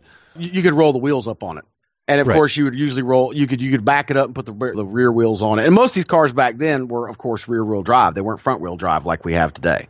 Right. That was where that was, in my opinion, is where where where automotive engineering screwed up when they turned engine sideways to put the transmission in a different place to get more. Uh, anyway, I'll shut up now. That's another topic for another time. Exactly what I'm talking about as a car guy. yeah, yes, yes, absolutely. Because when when you are towing a car, you don't want to have the drive wheels on the ground because then that would spin the drive shaft and thus would spin the Right. motor and a lot of bad things would happen. So that's why a lot of older cars when they were towed back in those days, they would be towed backwards with the rear Yep. wheels in the air because the the back Right. wheels would be the, the the driving wheels.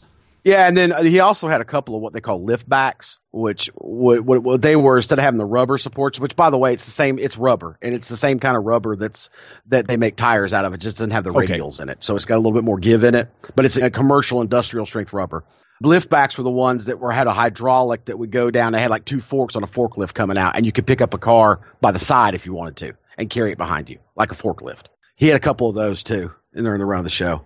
But I think it's fair enough to deduce that since he was a mechanic, he would have access to these different types of trucks, and he just may not have formally owned them. He may just have them be cycled around through Right. other other mechanics, if that makes sense. Well, when when you brought that up when we were when we were doing the pre pre stuff for the show, I was kind of paying more attention to that as I was watching the episodes. I would notice that I mean he had a little bit of every make. He had a, he had an international harvester, he had a, a GMC, he had a Ford, he had Chevys. I did notice that most of them on the side of the on the on the driver's side door would have a little logo that said Hazzard Garage Proprietor Cooter Davenport, and then a number a number next to it, which leads me to believe he had multiple trucks. They were fleet cars. You follow what I'm saying? Yeah, and one of the other things about Cooter and his trucks and all that, uh, and the hats he wore. I mean, obviously the Caterpillar logo was was big in those days for construction equipment. Sometimes Cooter would wear a hat that says dog in the same kind of font as cat. right, right. And sometimes they have a little feather stuck in the in the dog some on some episodes. but he did have multiple. But they always were trucker caps that were covered in grease and beat up. I love Cooter. He's one of my favorite characters. I, I don't know if I mentioned that earlier. Crazy Cooter coming at you. Absolutely believable in that role.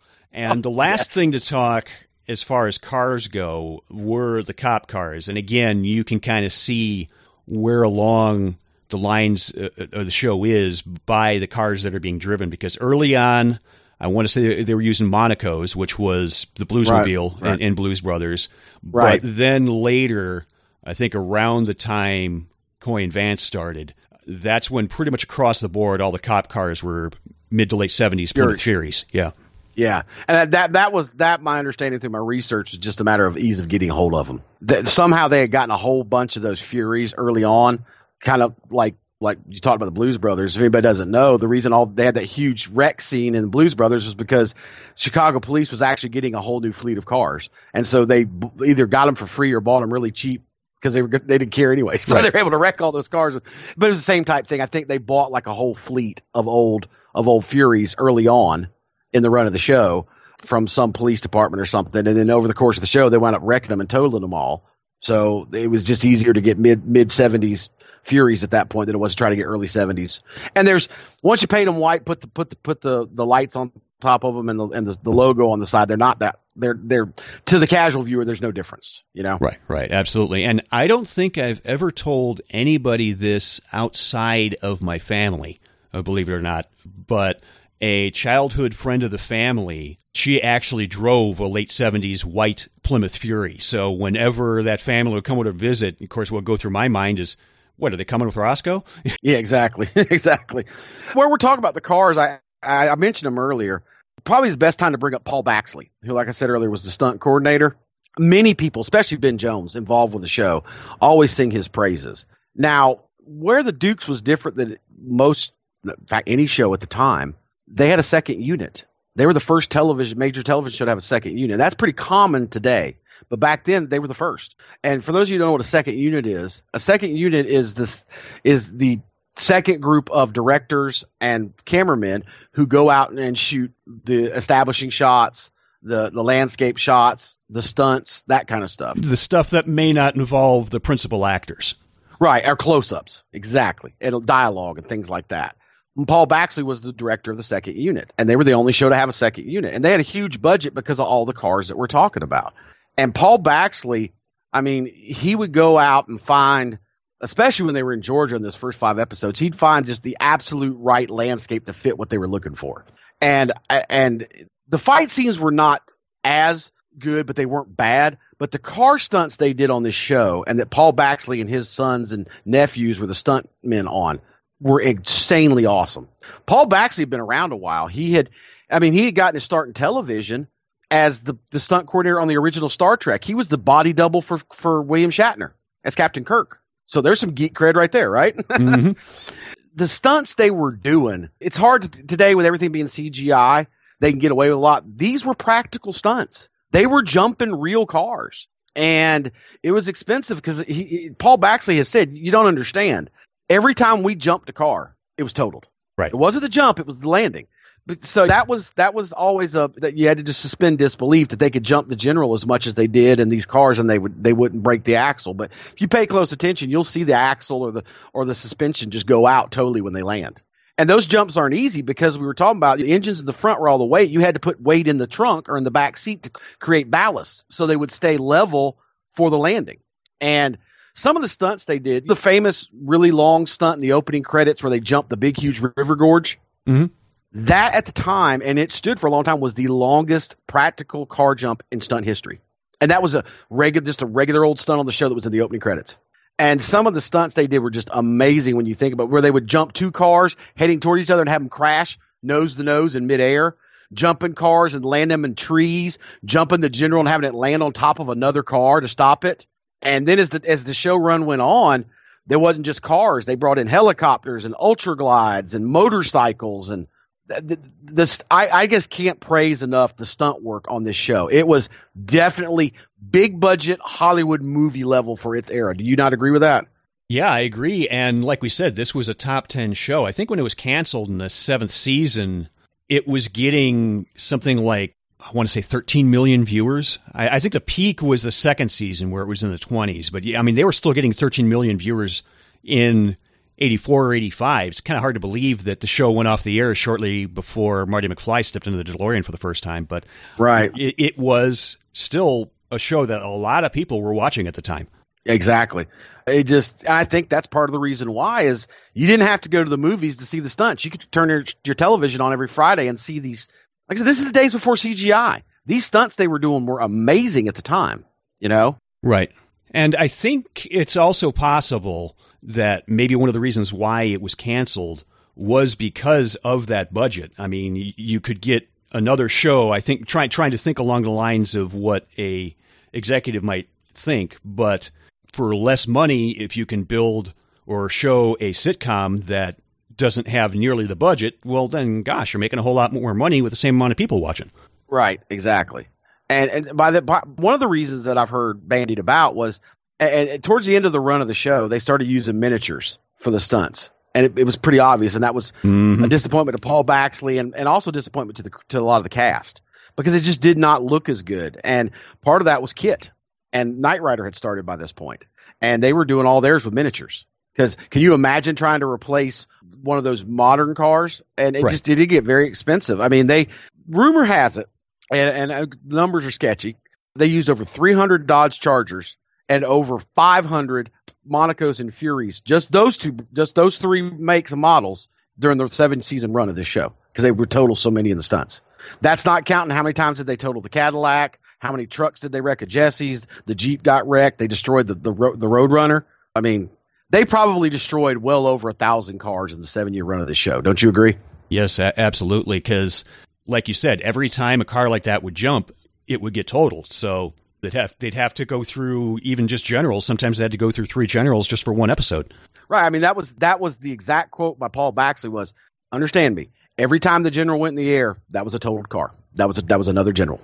And there were episodes where they'd have what three, four jumps in one episode. Mm-hmm. Do the math. Mm-hmm. All right, and that's pretty much got got all my list for notable cars. Uh, I don't know if you had any others you wanted to talk about. Mm-mm, mm-mm. I, one thing I did want to talk about on the show, as we, as we get away from cars, this being a show in the late 70s, early 80s, there were a lot of guest stars on this show. Yes. That went on to be a lot, to, to, to a lot more notoriety, young up and comers. And they also had a lot of established actors, character actors, and people that had come along. Uh, I think the list is pretty impressive, don't you? Yeah, one of my favorite villain actors, actually two of my favorite villain actors were guest stars in episodes. The first being Charles Napier.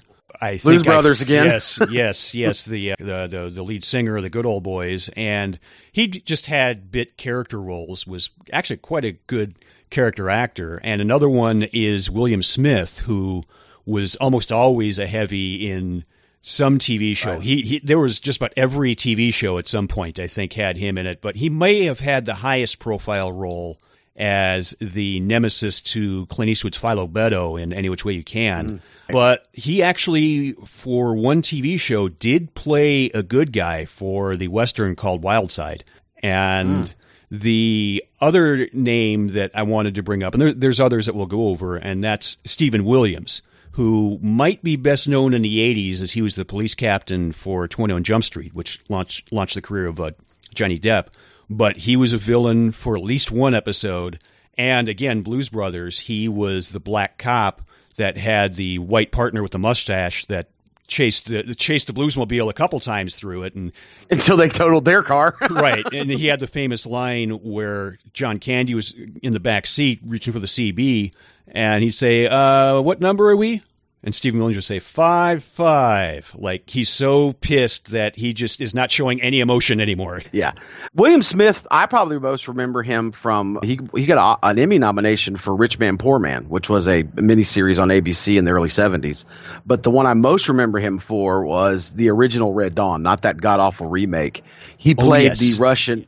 He played the Soviet heavy who was brought in from Moscow to hunt down the Wolverines. Had grown a mustache at that point and was had a very Charles Bronson esque kind of vibe to him. Saying and an impressive mustache and had one had one of the coolest deaths in that movie when he's tracking down Patrick Swayze's character at the end, and and he said and he said got you, and it was actually a fake out by Patrick Swayze. Patrick Swayze turns around and shoots him with his daddy's 40, 44 mag, and he says something to him like "I win." He goes, "No." I'm from here. I win, or something like that. Like this is my home. I'm defending it. Great, great. They they they wind up shooting each other. And well, Patrick Swayze doesn't die right away. He finds Charlie Sheen's character, his brother, and they it's alluded to that they freeze to death and bleed out from their wounds. But anyway, that's Steve. Now Steven Williams. For those of you that listen to our sister podcast, that's hosted by podcast hosted by me, Examine the Dead, know Steven Williams for Creighton Duke, who was the main protagonist to Jason Voorhees in the ninth installment of the Friday the Thirteenth franchise, the first New Line one that would be Jason Goes to Hell, the final Friday. He's a bounty hunter who's hanging after after Jason, and a lot of what has become considered canon within that franchise and lore had not been established in the first eight movies. His character established them in that movie. So Steven Williams got some good geek cred. Twenty One Jump Street, Blues Brothers, uh, Friday the Thirteenth absolutely yeah and Dukes of Hazzard. But I mean, some of the other ones I wanted to mention, I think that have geek crossover. You said you didn't even remember he had guest starred, but was Jonathan Frakes or Frakes, how do you pronounce his name? Yeah, Frakes. Yeah, and I actually saw him on an episode long before Trek of Voyagers, the time travel show that only went for like one year. Right. He also played a bad guy in the miniseries North and South to keep a Southern theme going. He played uh, a corrupt older brother of George Hazard, the Northern main character, hero character. Anyway, he plays he plays another nephew of uh, Boss Hogg's, uh, other than Hughie, uh, played by Jeff Altman. Another one of these actors went on to be do other things, uh, but he he actually wins the heart of Daisy until it's revealed that he's actually just as crooked as the rest of the because he's very suave and charming, unlike unlike Boss Hogg. And uh, until it's revealed that he's actually part of a counterfeiting ring, but in the end, they even though he does go to jail for his part in the counterfeiting ring, he does come to the end of that episode defending Daisy against his cohorts who wanted to kill her because she knew too much. So that's kind of a recurring theme. There's a lot of redemption in the show, or that the bad guys aren't true black hats; they're kind of gray hats, wouldn't you say? Yes. Some other ones I can think of, Ernie Hudson. Mhm. Yes. Yes. Winston Zeddemore. He played a heavy in one episode. Richard Moll had a recurring, played like two or three episodes. Would be Bull from Night Court. Played a, a, a hillbilly moonshiner from Tennessee, about 50 miles away from Hazzard, named the Beaudries. He was uh, Milo Beaudry, who they tried to force in one episode. I think it was the season finale of season five. Tried to force Daisy to marry him in a shotgun wedding. Robert Ald, Robert Ald, Alda, who was the uh, father of Alan Alda, Hawkeye from MASH, which is my favorite show, the only show I like more than Dukes, who was a very well respected and established actor and director of television at the time. He plays an oil tycoon, and he's actually his character is actually the one that gave Daisy Dixie, the C7 Jeep we're talking about. Mm-hmm.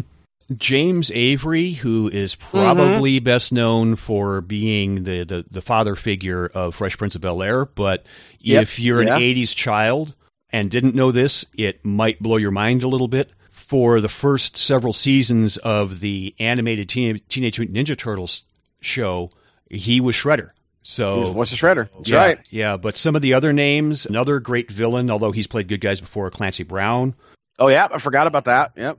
Gerald McRaney, probably best known for Simon and Simon, and I believe he was on Ma- Major Dad. Major Dad. Yes, yes. Yeah, the real life, the real life husband of Dixie of uh, Delta or uh, Delta Burke from Designing Women.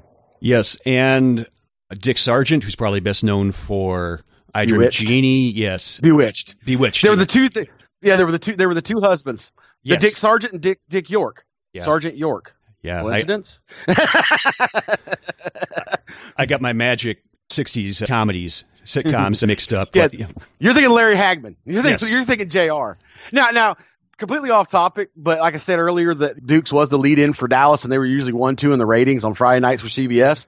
How do you go from playing the ultimate babyface as as as Colonel what's his name on Dukes on Dream of, I Dream of Jeannie into the ultimate heel as J.R. Ewing on Dallas? That's acting right. chops. Right. That, that's acting chops. But anyway.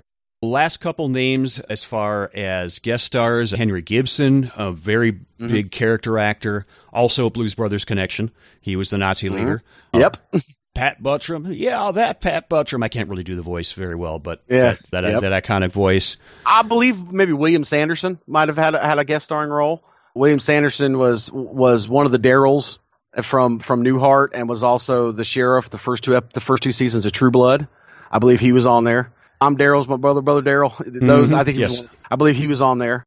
Uh, what, some of the guest stars that they had though th- were actually current country music stars of the era, and they experimented with this about the middle of season two. And the first time they had one, it was actually the Oak Ridge Boys, and it was at the beginning of the episode. But then later on, when they would do it, and they kind of stopped them about season five. They stopped doing them, but they did have one more in season seven. I'll talk about where what it was was a speed trap thing where the, the, the script wasn't quite long enough to fill out an hour.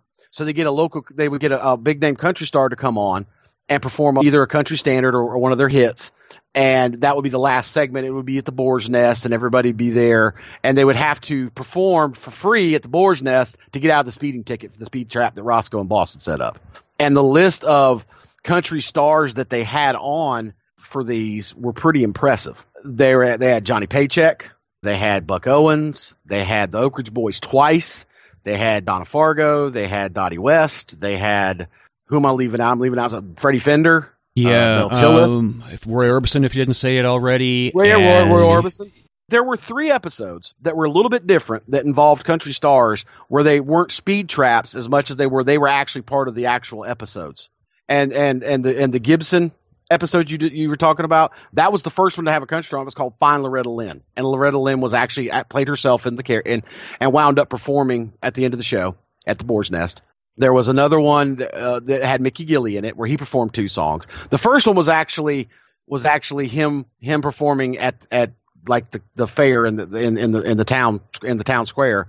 But then he gets caught in the speed trap on the way out of town and has to come back and perform, and he does all the girls get prettier closing time, which is probably his biggest hit.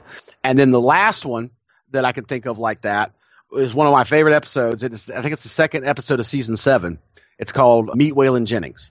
Because if anything about that great song we played at the beginning, we told you there were two versions to the Good Old Boys, the theme to Dukes of Hazzard.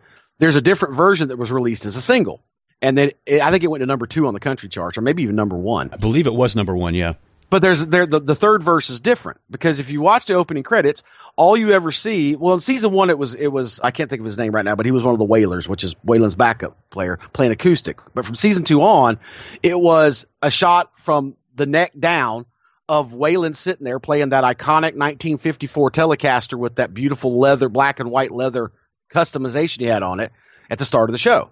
And so the, the lyrics he changed were, I'm just a good old boy. My mama loves me but she don't understand why they keep showing my hands and not my face on TV. And that kind of came a running joke with Waylon. But a lot of the fan mail coming in were saying, why don't we ever see the balladeer? We only hear his voice. We only hear his voice. And so they finally wrote him in and he had a whole he had a whole episode based on him and he wound up performing. And you find out in that episode that he actually is longtime friends of the Dukes. He's known the Dukes for a long time and I believe that because we didn't talk about we talked about characters. I think we both talked about off mic. We agree that Waylon was as much a cast member as any of the other people we saw on camera all the time, right? Right, because you heard his voice several times in every single episode, so that makes him a cast member in my book. Right, and and I think for me, and I'm not saying this because I said earlier, Waylon's my favorite country star of all time. I think you cannot downplay the importance of Waylon and what he brought as the balladeer to the show as a Southerner, he brought a real Southern charm and colloquialism to the show that wouldn't have existed. And he would talk about in interviews. He goes, he, goes, he, he was talking to Ralph Emery, who's a very famous country musician and, and interviewer that works at the Grand Ole Opry. And he did an interview, a long sit down interview with Waylon. Well, Waylon talked at length about this, and he even told Ralph Emery, "You, I'm embarrassed to tell you how much they were paying me for what little work I was doing." But he would do these on the road. They'd send him to him. Just, he had a place. He lived. He had a house in California and a house in Nashville at the time. They'd send him the scripts, and he'd go to record studio and just record his parts, and then they would just edit them in. And sometimes he'd do them on the tour bus because he would be on tour. I mean, he would just wherever he was. And Waylon's character, when I talked earlier about the improv, he's another example. He would get so upset because he's these excuse excuse my language here, Seth. No offense. These Yankee writers would send him what they thought a Southerner would say and a Southerner would sound like. And he got to the point where he was so mad they would write was like W U Z. He's like, if you want me to say was, I'll say was. You ain't got to spell it that way. I'm from Texas. I sound like I'm Southern. Just, just write it. And Shooter Jennings, his son, has talked about. He's gotten some of these old scripts. He goes, and some of this stuff was just so cornball that these guys wrote. His daddy just improved it. They would just got to the point where they would send him a script and go, okay, here's the scene. Give us a Southern colloquialism that would fit the description of this scene, and that's what he did which is pretty amazing when you think about. Like I said, you, you hear him multiple times in the same episode. So uh, he definitely, yeah. I think, should be more qualified as a regular on the series rather than, than a guest. He, he did get an official guest starring though in that one episode. But one other guest, uh, very briefly, is Dennis Haskins, who was in a couple episodes, but he is best known, at least for my generation, as being Mr. Belding on Saved by the Bell.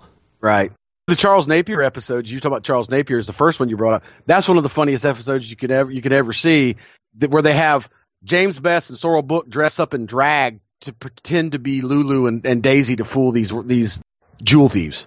To see Sorrell Booke and James Best and, and pantyhose and high heels and wigs is, is hilarious. It, it it shows you how good their chemistry is. When James mm-hmm. Best looks at looks at Tom Wopat, he says, "I am prettier than Boss Hogg, ain't I?" Just anyway, I'm sorry. You brought up Napier, and I remembered that episode. yeah. Say I can't really think of anything else to talk about except because we've been going on for a while. I can see how much we love this show. Maybe just the legacy and and mem- our our fondest memories of the show.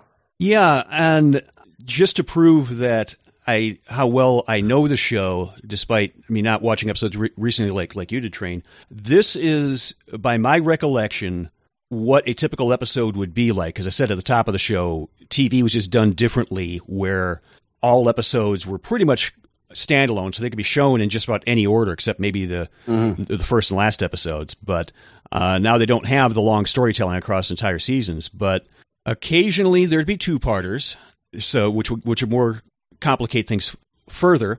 But a typical Dukes of Hazzard episode would start with Roscoe chasing the Duke boys around, and they do a jump over something, and Roscoe w- would crash. Then the no good outsiders would ride into town in a separate scene, and almost every single time they're driving one of those aforementioned Plymouth Furies.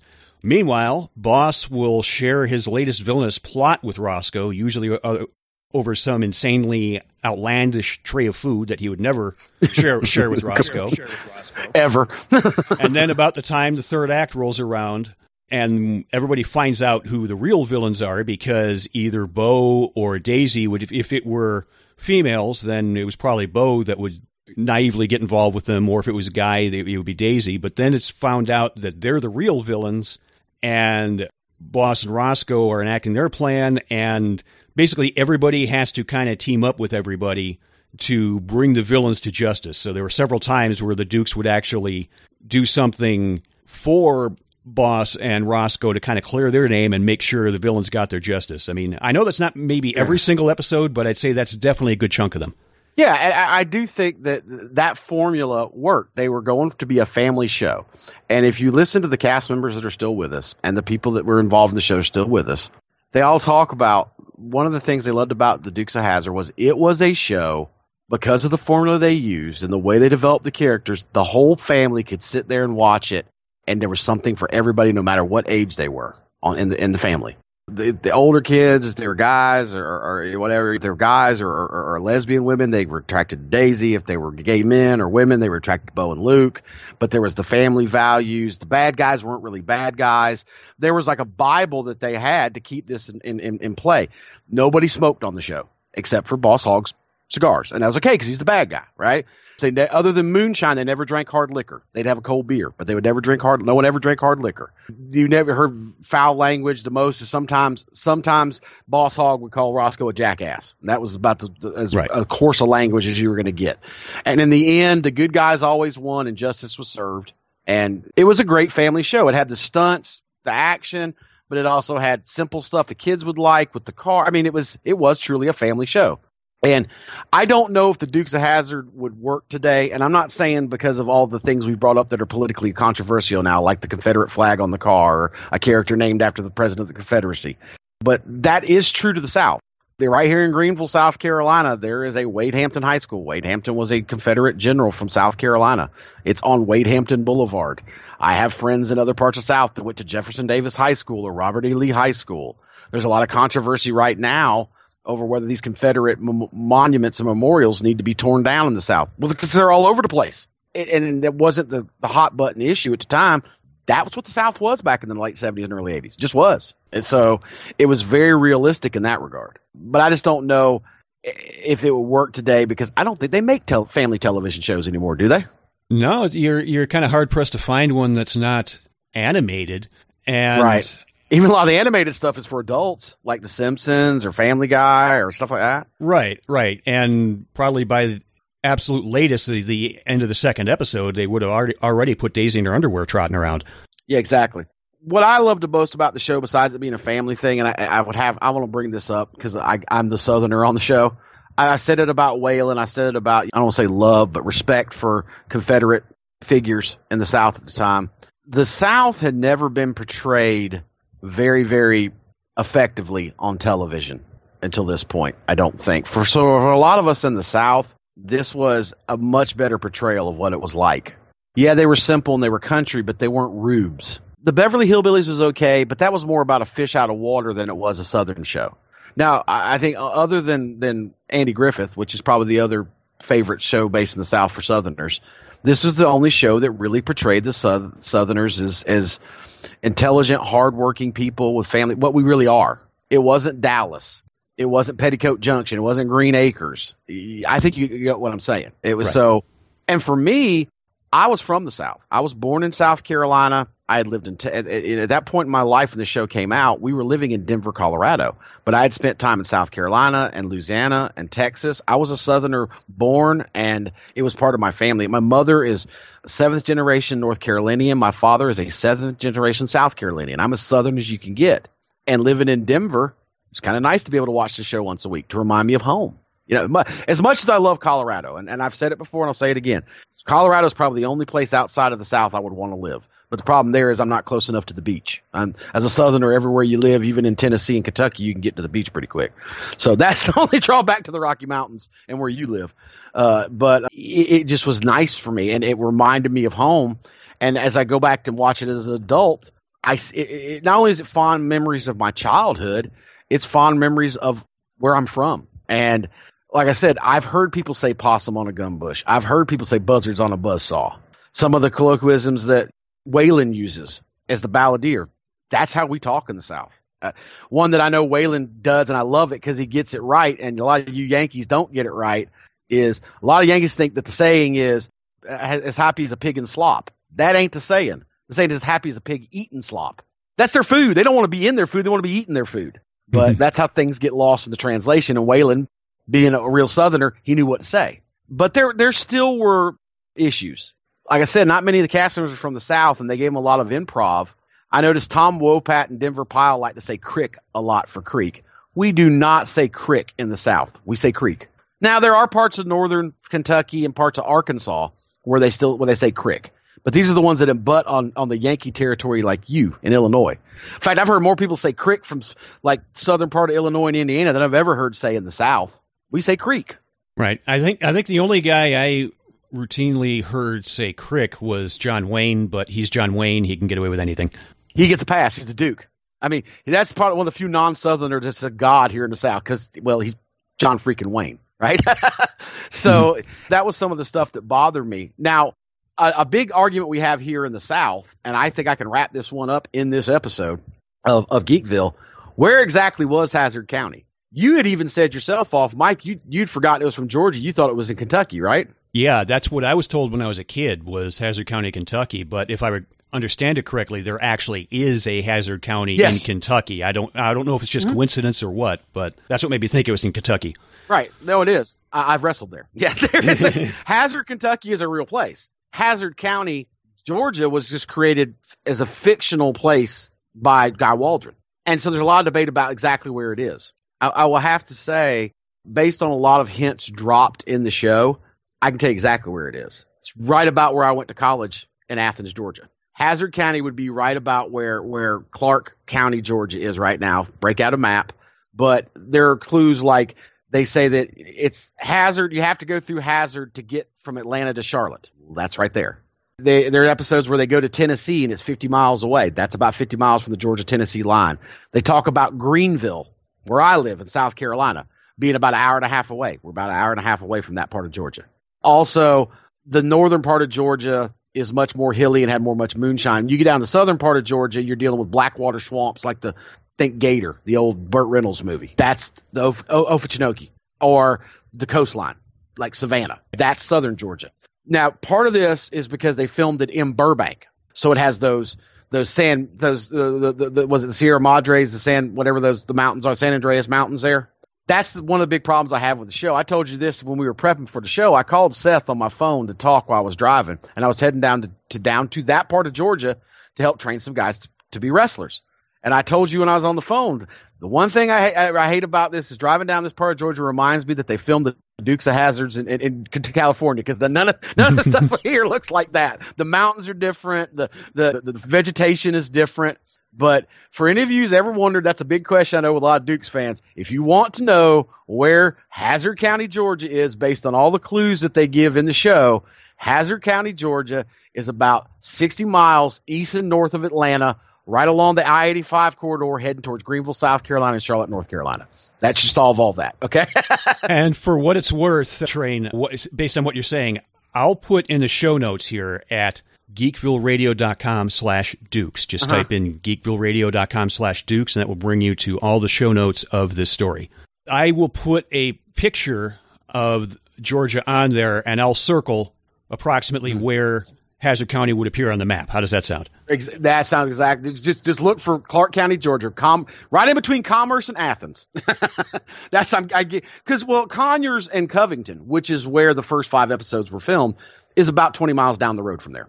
So, and there are little things throughout the run of the show that also give stuff away besides the other stuff I talked about. Things like references to the Atlanta Falcons, references to the University of Georgia football team. In fact, if you notice, Boss Hogg has a has a ceramic bulldog in his office at the Boar's Nest and a small one in his office at the county off at the county offices. That's that's because it's a Georgia bulldog. there's there's a line by Luke one time he says, "Well, good lord, she's as big as a linebacker for for the Falcons." One time they asked Cooter to run interference for him. He goes, "I'll clear him out like I was right side of the Bulldogs line." To, to a non-southerner that you're thinking bull you're thinking bulldogs is tough. No he's talking about the university of georgia's offensive football line. That's what he's talking about. In fact they all talk about oh I, I, went down to conyers. I went to greenville. I went they're talking about actual cities that are in driving distance of this area. But anyways i'll, I'll shut up now. I've, I've, I've spilled my pew about about the crick and how that bothered me. Other than that a lot of the southernness was really really accurate. And and as a southerner who gets a little upset with you yankees thoughts on us we're not all good old country boys like the Dukes, but I know them, and some of them are my family. I can believe it. All right, that's going to bring us to the end of this inaugural look into the nostalgia trip. If there's anything you want us to talk about, uh, let us know. Uh, we are all over iTunes, Apple Podcasts, Google Podcasts, as, and as I like to say, the podcast device of your choosing. And Train, if people want to talk to you about Duke Boys or moonshining or NASCAR or anything else we talked about, uh, where can they reach you? They can always reach me on Twitter at crazytrain underscore JB. Also give me a follow on Spotify, same handle, crazytrain underscore JB. And I know I've suggested this one before, but if you want to get in the, the Dukes of Hazzard mood, why don't you look up my, my, my Outlaw Country playlist? I'll also get Seth to put a link to that in the show notes. That's a whole lot of Waylon Jennings on that playlist. A whole lot of Johnny Cash, a lot of Johnny Paycheck. So you kind of get a feel to at least the soundtrack of what the Dukes of Hazzard is.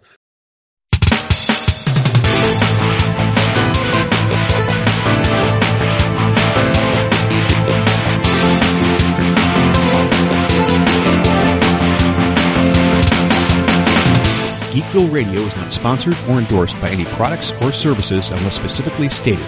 The views expressed by the hosts and or guests do not reflect the views of GeekvilleRadio.com, the Wrestling Brethren podcast, family, or any of their affiliates. Some media used in Geekville Radio is the product of their respective copyright holders, all rights reserved.